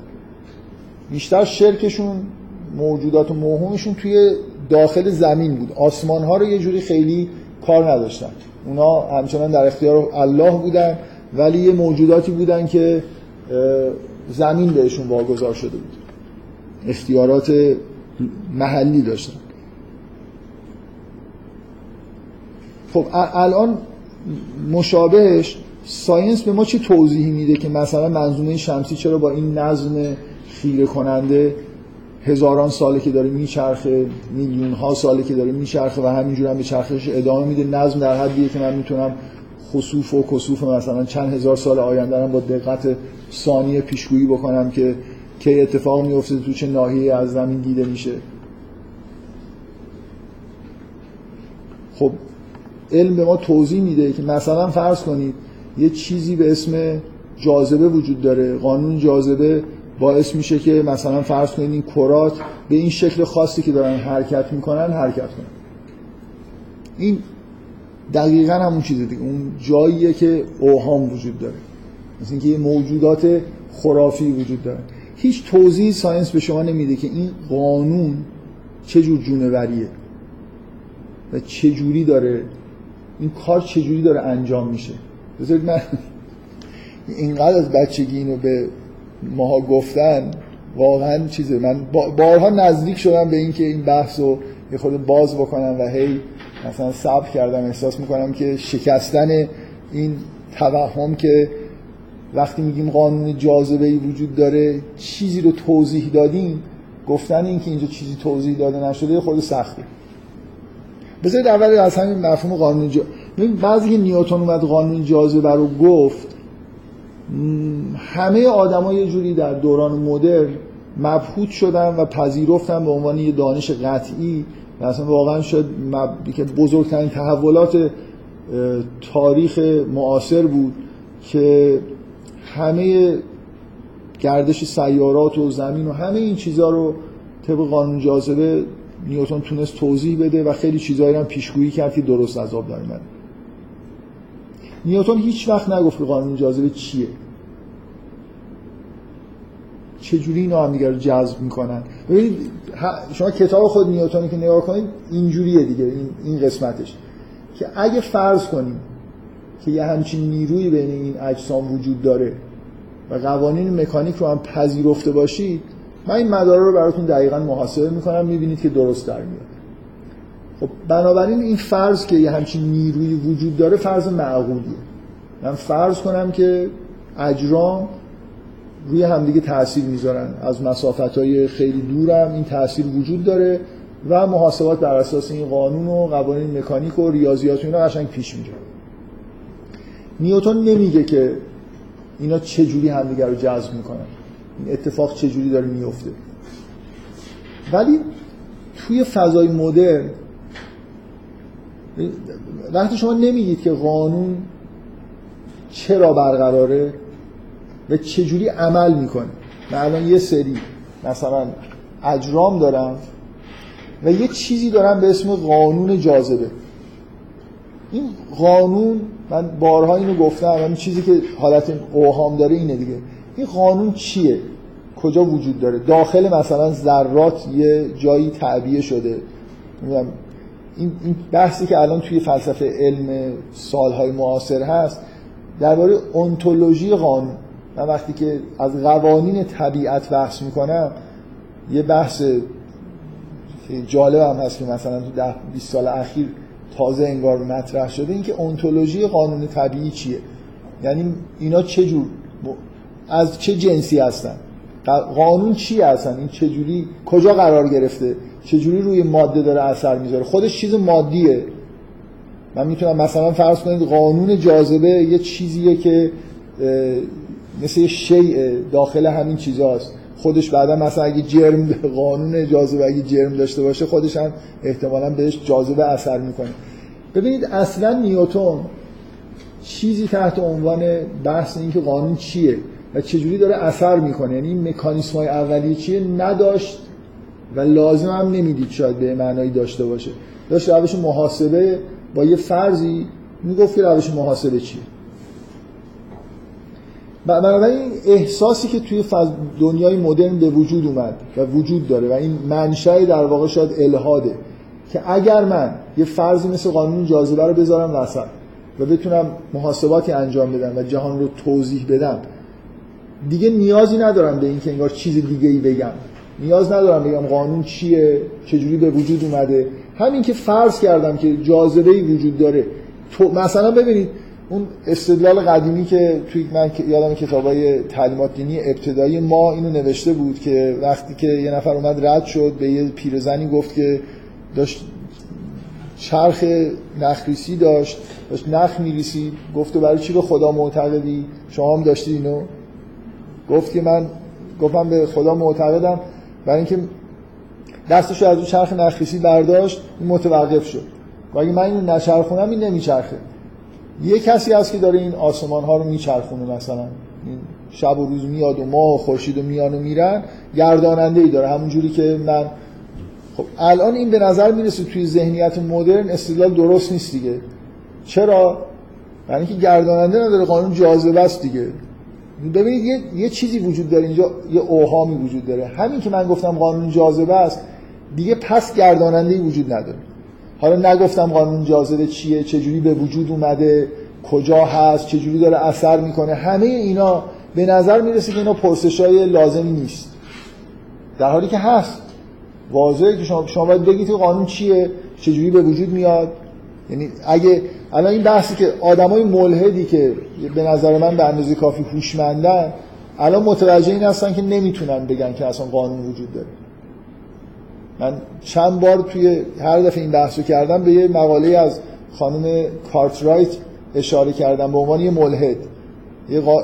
مقاله قشنگی نوشته خیلی هم ساده است. خوندنش احتیاج به پیش زمینه فلسفی و اینا نداره. اسم مقاله رو گذاشته God No Law. یعنی نه خدا نه قانون. حرفش اینه که اگه فیزیکالیست هستی اگه به خدا و ماورای جهان فیزیکی معتقد نیستید نمی‌تونید به قانون معتقد باشید. یه چیزی در جهان وجود داره قانون جاذبه وجود داره. نمی‌دونم قا... یعنی مت... حداقل یه مل... یه آدم هوشمند متوجه این هست که به محض اینکه از چیزی بغیر از ماده و یه چیزی مثلا تحت عنوان اسم کلمه قانون رو برد انگار به عالمی ماورای فیزیک معتقد شده که مسلط در جهان فیزیکیه و داره ادارش می‌کنه دیگه. یه مثل اینکه این قوانین تو همون مقاله خانم کارترایت میگه که کسی که به قانون طبیعی معتقده مثل اینی که به جهان افلاتونی به مسل افلاتونی معتقده. یعنی یه جایی ورای این عالم یه سری قوانین نشستن و دارن اعمال میشن به این عالم مثلا فیزیکی. چون خودشون توی عالم فیزیکی نیستن دیگه. قانون غیر از این اجسامیه که ما داریم می‌بینیم که حرکت می‌کنن یعنی قانون جاذبه که یه چیزی ببینید وقتی من میگم قانون جاذبه وجود داره واقعا در عالم یه چیزی وجود داره به اسم قانون جاذبه.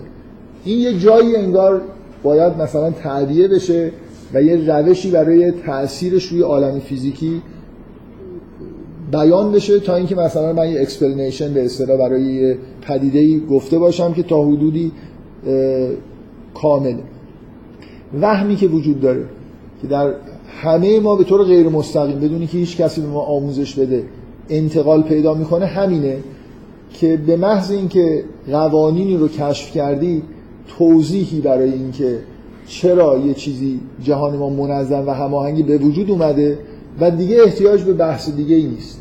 یعنی این احساس مثلا در قرن 19 هم وجود داره توی جهان مدرن که نیوتون توضیح داده که چرا کرات به طور منظم دارن حرکت می‌کنن. قانون جاذبه رو بیان کرده و این توضیح دیگه چیزی لازم نیست بگیم. در حالی که به وضوح خیلی چیزا لازمه بگیم. من این مثال به نظرم مثال جالبیه. برای اینکه بعدا معلوم شده اصلا چیزی به اسم جاذبه هم وجود نداره. یعنی اون حالت موهوم بودن به معنای واقعی کلمه اینجا صدق می‌کنه. یعنی اون موجودی که انگار فرض شد که عالم رو داره منظم می‌کنه اصلا وجود نداشت. موجود اسرارآمیزی که معلوم نبود کجاست معلوم نبود که چرا مثلا به وجود اومده چرا با عکس مجذور رو نمی‌دونم شو فاصله اینا همدیگه رو جذب می‌کنن. این فاز جذب کردن یعنی چی؟ هیچ کدوم این حرفا گفته نشده بود. آخرش هم معلوم شد که اصلا همچین چیزایی نیست.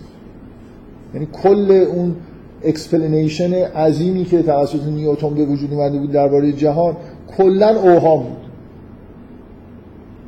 ولی توی کتابا به ما نمیگن من اولین جلسات این بحث کردم که از آموزشی شاید بهانه وجود داره که چرا به ما مثلا توی دبیرستان نمیگن که حرفای نیوتن همش غلطه و اوهامه. برای اینکه اگه بگن اون انگیزه برای یادگیری اینا از بین میره در حالی که ما هنوز داریم از مکانیک نیوتنی استفاده می‌کنیم توی مهندسی مثلا ممکنه برای فیزیکداناست که این خیلی حیاتیه که بفهمن اینا اوهامه. برای مهندس ها اتفاقا بهتره که نفهمن که اینا اوهامه. برای اینکه هی دارن از توی ساده ترین محاسبات خودشون بالاخره از قوانین نیوتن استفاده می‌کنن. سرعت ها رو با هم جمع می‌زنن. یعنی نه نگاهشون نسبیتیه نه کوانتومیه. همه اینا مگر اینکه شما وارد یه هیته از مهندسی بشید که مثلا کوانتوم لازم بشه دونستنش مثلا لیزر بخواید کار بکنید یا تکنولوژی های تک که برید یه جوری مثلا وارد نیمه رسانه و اینا بشید دیگه لازمه که بهتون یه چیزایی بگم. اونم معمولا تو کتاب نمی که داریم یه چیزایی میگیم که نقض می‌کنه قبلی رو. میگن داریم اونو تکمیلش می‌کنیم. در حالی که اصلا مبانیش چیزی دیگه است. یعنی کلا هیچ چیزی از مکانیک از اون افسانه ای که نیوتن به وجود آورد که جهان رو توجیه می‌کرد هیچی باقی نمونده. همه چیزش از بین رفته دیگه. از نیرو جاذبهش گرفته تا ساده ترین محاسباتی که برای مثلا فرض کنید ذرات و هر چیزی انجام می‌داد همش یه جور قصه جالبی بود که تا حدودی مثلا این چیزا رو توجیه می‌کرد. اینکه این آقای فایرابند که اونم من بهش بارها اشاره کردم این یه مقاله یه بار آوردم سر کلاس هم مطرح کردم. یه مقاله داره تحت عنوان علم مانند به مسابه نمی‌دونم افسانه پریان. خیلی آدم چیزی عقاید رادیکالی تو فلسفه علم داره. خب الان این حرفایی که من زدم به نظرتون اینجوری نمیاد که مکانیک نیوتنی یه چیزی مثل اسطوره هاست؟ یعنی من بیام بگم زئوس نمی‌دونم با برادرش نمی‌دونم دعوا شد اینجوری کرد. حالا بیام یه افسانه مدرن بگم یه چیزی به وجود اومد به اسم قانون ج... به اسم جاذبه. همه اجسام همدیگر رو جذب می‌کردن. بعد اینا دور هم شروع کردن با این معادلات به چرخیدن. خب اینا غلطه دیگه من دارم افسانه سرایی می‌کنم. به نظر میاد دارم جهان رو توضیح میدن اتفاقایی که میفته رو توضیح میدم ولی مبنای حرفم کاملا افسانه ایه یعنی همچین چیزایی وجود نداره. به غیر از این که به نظر من ببخشید دیگه خیلی توهین آمیزه زئوس باز یه تصوری ازش وجود داشت. مثل آدم خیلی بزرگی که بالای ابراست. ولی این قانون جاذبه اون تصور هم در موردش حتی وجود نداره. یعنی این موجود موهومی که از اول اصلا هیچی هم در موردش گفته نمیشه. کجاست؟ چجوری عمل می‌کنه؟ چرا به وجود اومده؟ چرا با مجذور مثلا نمی‌دونم شعار رو هم دیگه اثر می‌ذارن؟ ببینید یه, یه توهمی من دارم از این حرف می‌زنم که در جهان مدرن توهم توضیح جهان توسط یه چیز موهومی به اسم قانون علمی وجود داره. قوانین علمی یا قوانین طبیعت. که این حس به آدمایی که ساینس می‌خونن میده که وقتی این قوانین رو گفتید مثلا قانون نیوتن رو یاد گرفتید جهان رو توضیح دادید. دیگه احتیاج نیست. اون استدلال که اگه من دارم اینو میچرخونم دستم رو بردارم متوقف میشه این در مورد کرات صدق نمی‌کنه. اونا دارن میچرخن دیگه. طبق اون اثر اون موجود موهومی که به شما معرفی کردن. الان موجود موهوم به نظر من موهوم تر شده. یعنی شما وقتی نظری نسبیت انیشتین رو می‌خونید که نظریه در واقع جدیدی برای اینه که چرا جهان اینجوریه نظریه نیوتن حتی مدار عطارد رو نمی‌تونست توجیه بکنه. همیشه فکر می‌کردن که یا رصدا اشتباس یا مثلا حالا محاسباتمون یه خورده اونجا اشکالی داره. بعضیا می‌گفتن یه کره دیگه اون طرفا هست. اون باعث میشه که این مدار وجاج پیدا کرده از معادلات نیوتن پیروی نمی‌کنه. یعنی مدار عطارد رو وقتی محاسبه می‌کردن یه مشکلی داشت که یه اختلافی با اون چیز محاسبه شده داشت که توجیه نمی‌شد. و یه نظریه این بود که اونجا یه چیز دیگه ای هست که جاذبهش چون جاذبه چیز بود دیگه دیگه چیزی به غیر از جاذبه نبود که اینا رو داشت میچرخون اون جاذبهش باعث شده که این تغییرات به وجود بیاد. بعد کلا معلوم شد که اصلا هیچ جوری قابل رفع وجود نیست و بالاخره طی یه فرایندایی یه قوانین جدیدی به وجود اومد. میگن کشف شد. در واقع اختراع شد دیگه. یعنی خوبه که خوبه یاد بگیریم که در مورد قوانین علمی بگیم که اختراع شدن. یعنی همون جوری که قانون جاذبه توسط نیوتن اختراع شد چیزی نبود که کشف بشه. الان یه قوانین جدید قوانین نسبیت اختراع شده که به شدت الان در چیز دیگه در موضع ضعف یعنی تو این سالهای اخیر دیگه نزدیکه که فیزیکدان یعنی شایعه این که هر لحظه. یعنی خیلی شما کلا این قوانینی که اختراع میشن اینجوری که یه سالای کار می‌کنن. مثل دست مثل یخچال خریدید. ده سال چیز داره دیگه. بالاخره گارانتی داره و بعدم 20 سال ممکنه براتون کار کنه. آخرش دیگه به پت پت میفته این قوانین نیوتن مثلا 200 سال کار کردن. همه چیزو توجیه کردن. بعد هی یه اشکالای ایجاد شد. گفتن این مهم نیست. حالا اینو اینجاشو تعمیر می‌کنیم. یه چیزی وصل کردن.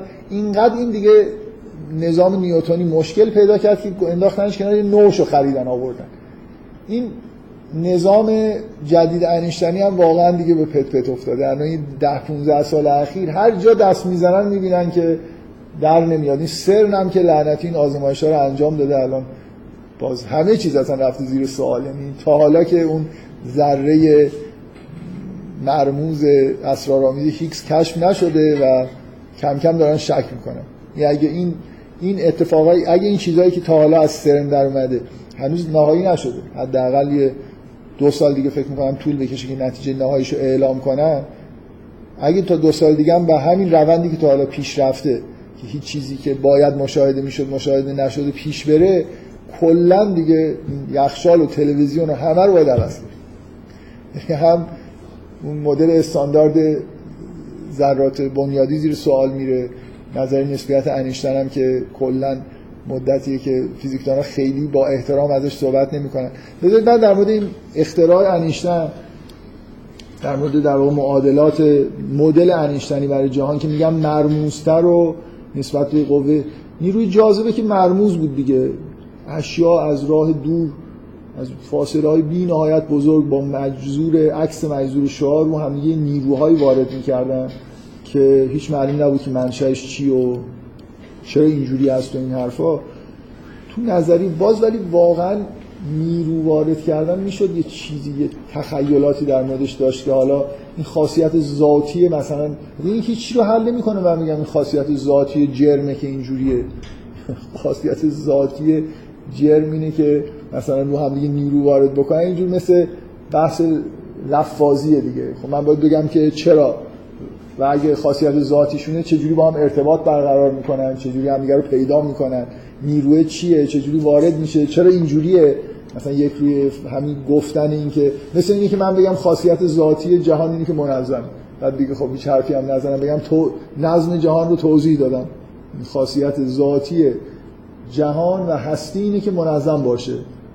دیگه احتیاج نیست به مثلا فرض چون برهان نظم که میگه چون جهان منظمه پس مثلا یه ناظمی داره ناظم نمی‌خواد این خاصیت ذاتیشون.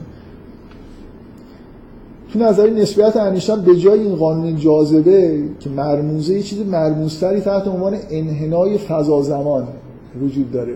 این دیگه واقعا تصور این که فضا و زمان با همدیگه یه چیزی دارن به اصطلاح نه،, نه مکان نه زمان موجودات جدایی نیستن. بلکه یه شیء مثل شیء هندسی هن که بعد انحنا هم پیدا می‌کنه. و هیچ توضیح انیشتن نمیده که اصلا یعنی چی؟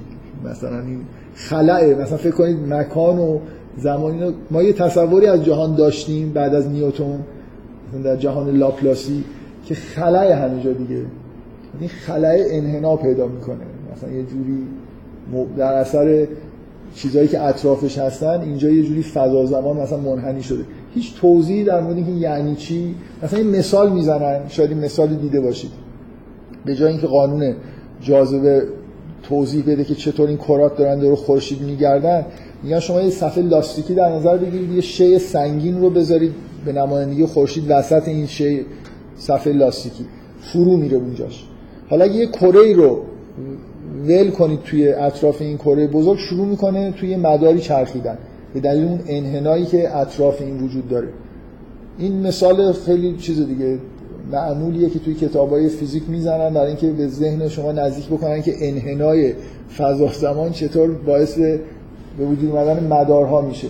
ولی خب اونجا شما یه صفحه لاستیکی گذاشتید. خلاصه یه چیزی هست یه شی وجود هندسی داره و بعد این واقعا انحنا پیدا کرده و یه چیزی می‌فهمیم. ولی در مورد خلا اگر اطراف مثلا کرات وجود داره چی می‌فهمیم که این خلا انحنا پیدا کرده یا نه؟ ببینید نکته اینه که ما آموزشایی می‌بینیم که بدون اینکه صراحتا هم به ما بگن که اینا explanation نیست وقتی که واژه کشف رو براشون به کار می‌برن بالاخره تو ذهن شما داره القا میشه که یه چیزی اون بیرون هست و ما اینو کشفش کردیم. نمیگیم که این یه مدل ریاضیه که فقط برای محاسبه به درد می‌خوره و اصلا ما به ازای خارجی نداره. اگه اینو بگید پس هیچ توضیحی ندادی. پس کلا جهان همچنان اسرارآمیزه. من همونطوری که اون دستم و بردارم اون نمیچرخه. جهانم که شما به من نگفتی چجوری داره میچرخه. پس من می‌تونم اون استدلال رو ادامه بدم. یه چیز بینابینی هر وقت لازم شد این احساس رو باید داشته باشم که توضیح ها رو پیدا کردم. هر وقتم گیر کردم بگم که خب من که توضیح نمیدم من مدل محاسباتی می‌سازم. این وضعیت علم توی حداقل 100 سال اخیر بعد از این فاجعه ای که به وجود اومد که اون ساده اندیشی که مثلا نیوتن همین چیزو توضیح داد توضیح داده از بین رفت بالاخره ما هر جایی که به مشکلی بر بخوریم اینجوری از خودمون دفاع می‌کنیم توی علم مثلا توی دانش فیزیک که ما مدل محاسباتی می‌سازیم. ادعایی هم در مورد جهان خارج نمی‌کنیم. بذارید من یه قدم دیگه هم بردارم. حالا بغیر از اینکه این قوانین دو تا, دو تا نکته بگم. یکی اینکه چرا نیوتن اینها؟ همه این آدمایی که علمو به وجود آوردن. براشون مفهوم قانونی مفهوم طبیعی بود. و من الان وقتی دارم توضیح میدم ممکنه یکی این سوال به نظرش برسه که خب یه همچین چیز موهومی. چجوری یه آدمی مثل نیوتن مثلا یه اوهامی رو وارد چیز بشر کرد در حالی که آدم خیلی معقولی بود؟ دانش در دورانی به وجود اومد نیوتن در زمانی کار می‌کرد که بدیهی بود که جهان خالق داره خداوندی هست و جهان رو داره اداره می‌کنه. بنابراین مفهوم لا به یه معنای کاملا توی کان... به توی کانتکست مذهبی براشون واقعا معنی داشت. یعنی نیوتونینا اعتقادشون این بود که خداوند جهان رو داره همون جوری که فرمان روا قانون می نویسه و همه تبعیت می‌کنن جهان اینجوریه. خداوند اون بالا مثلا اجسام رو خلق کرده و قوانینی وضع کرده که اینا چطور حرکت کنن برای نیوتن خیلی واضح خداوند این قانون رو گذاشته. نمی‌دونیم چطوری ولی موهوم نیست. و به نظر نیوتن مثل مثلا فرض کنید اون ردبندی که توی حرم هستی قائل بودن واقعا این قوانین در عالم مثلا عقول در مجردات اصلا یه جایی هستن. جایی که عالم امر بهش می‌گفتن عالم مثلا کلام الهیه. این از نظر هستی شناسی برای آدمی مثل نیوتن اصلا مشکلی نیست. درسته ممکنه مجهول باشه براش که این قانون چجوری داره مثلا کار می‌کنه. ولی نفس اینکه قانون در جهان وجود داره نتیجه یه تفکر مذهبی خداوند عالم رو با مثلا کلام خودش با قوانین خودش در عالم امر هست عالم خلق. این عالم امر مسلط بر عالم خلق. مبانی فلسفیشو داشتن. جزئیاتش رو نمی‌دونستن. بنابراین هیچ احساس نمی‌کردن دارن از چیزای موهومی حرف می‌زنن. نیوتن واقعا فکر می‌کرد که خداوندی همچین قانونی وضع کرده که اجرام اینجوری همدیگر رو جذب بکنن و اینم احساسش بود که این قانون رو کشف کرد بنابراین اصلا این مفهوم قانون از توی دل در واقع تصورات و جهانبینی مذهبی بیرون اومد. بعد از یه مدتی انگار کم کم یادشون رفت که این خب پایش اونه. اگه من مثلا اصلشو بذارم کنار بعد اصلا نمی‌تونم توضیح بدم که قانون چیه از کجا اومده کجا دارن این قوانین زندگی می‌کنن. اگه حرم هستی فقط همین کفش وجود داره چیزی دیگه وجود نداره عالم امری وجود نداره هر چی هست همین عالم فیزیکاله. مثلا مشکل اساسی وجود داره که این قوانین چی هن؟ چجوری به وجود اومدن. همون قدری که مشکل به وجود میاد که اجسام چجوری به وجود اومدن در ابتدای خلقت همون مشکل انتقال پیدا می‌کنه که این قوانین چجوری به وجود اومدن. جنسشون چیه؟ این بحثا کم کم فراموش شد. یه حسی به وجود اومد که من وقتی که حرف از قانون می‌زنم دیگه دارم مشکل این که چرا جهان منظمه رو حل می‌کنم. نکته دوم به نظر من از یه جهاتی جالب تره ببینید برهان نظم اینجوریه که من با یه جهان منظم سر و کار دارم پس خدایی وجود داره که به این جهان نظم داده بعد من می‌خوام این قان... اینو کسایی که ملحد به معنای مثلا امروزی هستن برهان نظم رو اینجوری فکر می‌کنن که ازش دارن میشه فرار کرد که خب ما کم کم احتمالا اینو شنیدید دیگه کم کم علم پیش رفت و کشف شد که این نظم مثلا قوانین نیوتن کشف شد قوانین جهان کم کم قوانین طبیعی کشف شد و معلوم شد که منشأ نظم این قوانین هستن و دیگه ما احتیاجی به این نداریم. مثلا وقتی که فهمیدیم که کرات چرا اینجور منظم حرکت می‌کنن دیگه لازم نیست که بگم که خداوند داره این نظم رو به وجود میاره. من نقطه ای که می‌خوام بگم اینه که شما وقتی که regularity توی یه مجموعه ای که مثلا باش سر کار دارید توی مشاهداتتون regularity می‌بینید. احساس می‌کنید که این مثلا فرض کنید احتیاج به یه ناظمی داره که این نظم رو به وجود آورده. بیاید یه قدم برید بالاتر. بگید که من مشاهدات من منو به اینجا رسونده که اصلا من با یه جهان قانونمند سر و کار داریم سر و کار دارم. قوانینی هستن که این نظم رو به وجود آوردن. وجود یه جهانی که قانون توش داره حکم می‌کنه یه مرحله توجیهش سختتر از یه جهان ریگولاره. ممکنه یه نفر بگه که این ریگولاریتی این پترنی که من می‌بینم به نظر ریگولار می‌رسه تصادفی به وجود اومده. دیدی منظورم چیه؟ من ریگولاریتی رو اگه معتقد به قانون نباشم ممکنه بتونم اینجوری از زیرش در برم. با یه احتمال بسیار بسیار کم بگم که اینجا مثلا این پترنای منظمی که دارم می‌بینم مثل اینکه یه چیزی رو ریختم یه, یه کوه آجر رو خالی کردم یه قصر به وجود اومد. مثلا بگم که حالا این تصادفا اتفاق افتاد ولی وقتی رسما اعلام می‌کنم که اصلا مشاهدات من دارن به من میگن که نظم وجود داره و این نظم نتیجه قانونه. یعنی با یه پدیده های معقول سر و کار دارم. اینا به یه دلیلی منظم شدن نه همینجوری. خب این به وضوح یه فراتر از نظم یه چیزی در واقع اینجا فرض کردم که توجیهش سخت تره می‌خوام بگم که یه چیز خیلی بدیهی اینه که توجیه یه جهان قانونمندی که منظمه بیشتر احتیاج به یه چیزی. ورای خودش داره که این قانون ها رو حاکم کرده که این نظم به وجود بیاد.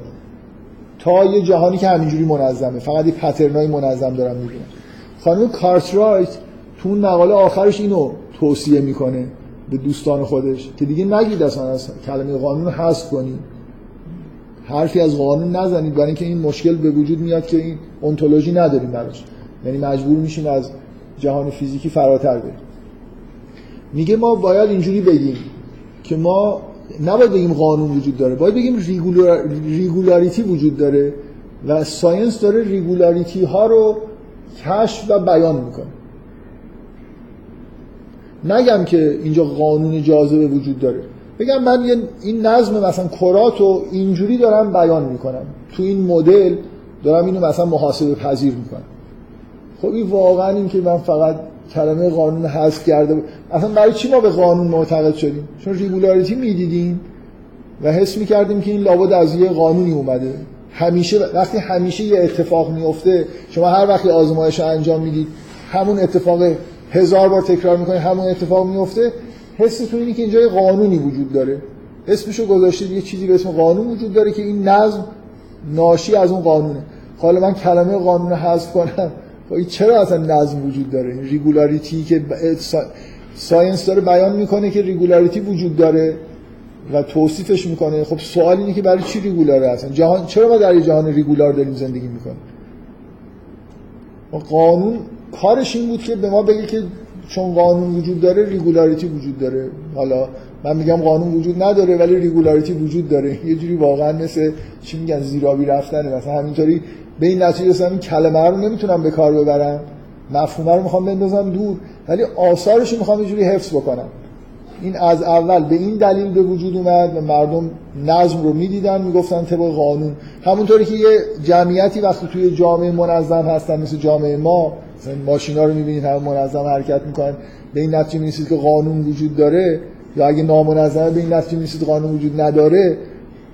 مثلا همینجوری هر کی هر چقدر دلش می‌خواد از توی بانک پول برمیداره و می‌بره و همینجوری مثلا بعد سالها گردش مالی ادامه پیدا می‌کنه شما به این نتیجه می‌رسید که توی جهان در یک کشور قانونمند زندگی نمی کنید در جهان هم همینجوریه. من جهان رو می‌دیدم که بی نهایت منظمه می‌گفتم که قانونمنده. حالا قانونمند نیست ولی منظمه. این فقط مثل اینکه اون سوال اصلی که وجود داره رو جواب نده. پس در الهاد جدید شرک وجود داره به یه معنایی. یعنی اوهامی وجود داره. من یه موجودی مثل نیروی جاذبه یه چیزای عجیب و غریبی فرض می‌کنم. انگار دارم فرض می‌کنم. یعنی الان من حرفا رو دارم براتون می‌زنم. ولی همین الان برید. توی دانشکده فیزیک مثلا همینجا تو هر جای دنیا. واقعا فیزیکدانا فکر می‌کنن یه قوانینی وجود داره دارن کشف می‌کنن. نمیگن ما داریم اختراع می‌کنیم. همچنان حس فیزیکدانا اینه که قانون وجود داره. یه عده فیلسوف علم تازه این بحث رو راه انداختن که نگیم قانون وجود داره. ولی فضای کلی اینه که قانون وجود داره ما داریم کشفش می‌کنیم. و همشون هم دچار همین مشکل هستن که اگه خود باشون بحث بکنید که قانون چیه احتمالا عصبانی میشن. بگید قانون چیه؟ از کجا اومده؟ چرا نمی‌دونم؟ عکس مجذور؟ اینا وز... میگن اینا وظیفه ما نیست. ما داریم میگیم که همچین قانونی وجود داره. خب بعدش همین فیلسوفا بازم دارن یه مرحله بالاتر از الهاد و تعریف می‌کنن یه جورایی. این چیه یعنی چی مرحله بالاتر از خب میگن خب باشه ما اون مرحله مثلا اختراع رو پشت سر می‌گذاریم. و مثلا قبول می‌کنیم که این اختراع ولی باز هم یه چیزای دیگه معتقدن. یعنی اگه اگه اگه شما مفهوم قانون رو بذارید کنار حالا با یه جهان منظمی سر و کار دارید که باید بگید چرا منظم برمیگردیم به همون اولش که نظم از کجا میاد. نظم اگه همه چیز ر... ببین وقتی قانون وجود نداره یه جور رندوم دیگه. هیچ چیزی معلوم نیست. اولا که جهان اینجوری نیست. یعنی ما به دلیل خیلی طبیعی به وجود قوانین معتقد شدیم. برای همین که می‌دیدیم که هر وقت یه آزمایش رو یه میلیون بار تکرار کنی یه اتفاق توش میفته احساس می‌کنیم که یه چیزی اینجا داره به اصطلاح گاورن می‌کنه. اینجا یه قانون به همون معنای متداولش وجود داره. یه نظم کلی در عالم هست تو جهان فیزیکی. حالا فرض کن می‌خوای این کلمه رو به کار نبری. خب بالاخره باید بگی که این جهان چرا اینجوریه. یعنی واقعا ما سر این کلمه بحث نداریم. یعنی شما توی برهان نظم لزومی نداره بگید که خداوند جهان قانونمندی رو به وجود آورده. معمولا هم نمی‌گفتن. می‌گفتن جهان منظمه پس احتیاج به یه عامل نظم دهنده داره. حالا اینکه واسطه قانون اینجا وجود داره یا نداره خیلی مهم نیست. و این نکته که گفتم رو دقت بکنید. توجیه نظم سخت راحت تر از توجیه قانون. یعنی توجیه یه جهان قانونمند اینکه چجوری به وجود اومده قانون. ببینید شما وقتی میگید جهان قانونمنده یعنی انگار دارید میگید که عقل برش داره حکم می‌کنه. عقل. ببین اصلا این مفهوم که عقل در جهان حاکمه. این یک قدم کوچیک فاصله داره که بگید خدا حاکم. توی همون کانتکست دینی. وجود یعنی جهان منظمی که یه یه جور معقولی داره رفتار می‌کنه. همیشه یه جور رفتار می‌کنه. اینا به شدت نزدیک به اعتقاد به میگم من چند بار اینو گفتم. عالم این حس که عقل در جهان حاکمه توی دیدگاه های فلسفی دینی یه چیز واقعی بود دیگه. می‌گفتن که خداوند عقل رو اول خلق کرده بعد از عقل جهان صادر شده. و این عقل داره حکم فرمایی می‌کنه. اینا مفاهیم. اینکه نیوتن حرف از قانون می‌زنه توی این دیدگاه الهیاتی اون دوران چیز خیلی ساده ای داره میگه. داره فقط میگه که من قانون کشف کردم. واقعا توی عالمی مثل مسل اینا وجود دارن از نظر نیوتن. هرچند کتابش شاید بحثی نمی‌کنه در این مورد ولی تصورات اینه.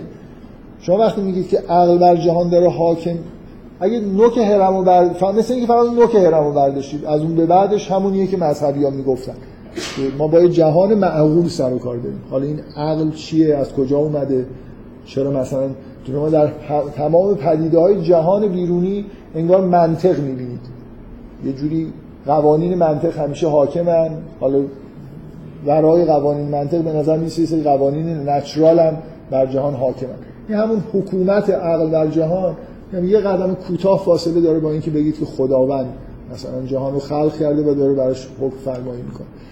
من یه مقدماتی که گفتم این بود که شما وقتی به توحید معتقد نیستید برای توجیه جهان اعتقاد به اوهام باید پیدا کنید. سعی کردم بگم که آره الان ما تو همین وضعیت هستیم. یعنی شما در جهان مدرن یه سری اوهام مدرن دارید. من تاکیدم امروز روی این بود که مفهوم قانون مثل یه چیزه برای یه آدم ملحد مفهوم قانون قانون مثلا جاذبه یه جوری جای حبل رو می‌تونه بگیره. یه اسمی گذاشتید اصلا وجود نداره و بعدم اینکه یه آثاری ازش داره پیدا میشه که اصلا درست نیست. ما الان حتی معادلاتش هم می‌دونیم که غلطه. ولی تو قرن 19 هم اینا کاملا چیزن. و بعدم اینکه هیچ توجیهی که این چیه کجاست چجوری اثر می‌کنه هیچ هم لازم نیست. بنابراین به غیر از اینکه شما به این اعتقاد پیدا بکنید که یه همچین اوهامی نتیجه آموزشه. یعنی شما به غیر از اینکه یه آدمی اینجا به دنیا اومده همچین حرفایی رو از بچگی بهش گفتن و رفته تو ذهنش هیچ جوری به نظر نمی‌رسه که یه آدمی بتونه ملحد باشه واقعا و بعد یه همچین اوهامی رو یه جوری بپذیره. جدای از اینکه اگه الهیات خونده باشه یه نفر بعد ممکنه مفهوم قانون براش طبیعی بشه. خب ما موفق شدیم که من تقریبا همین بحث رو همینجا تموم می‌کنم بدون اینکه کسی بیاد پشت پنجره این جلسه رو تموم شه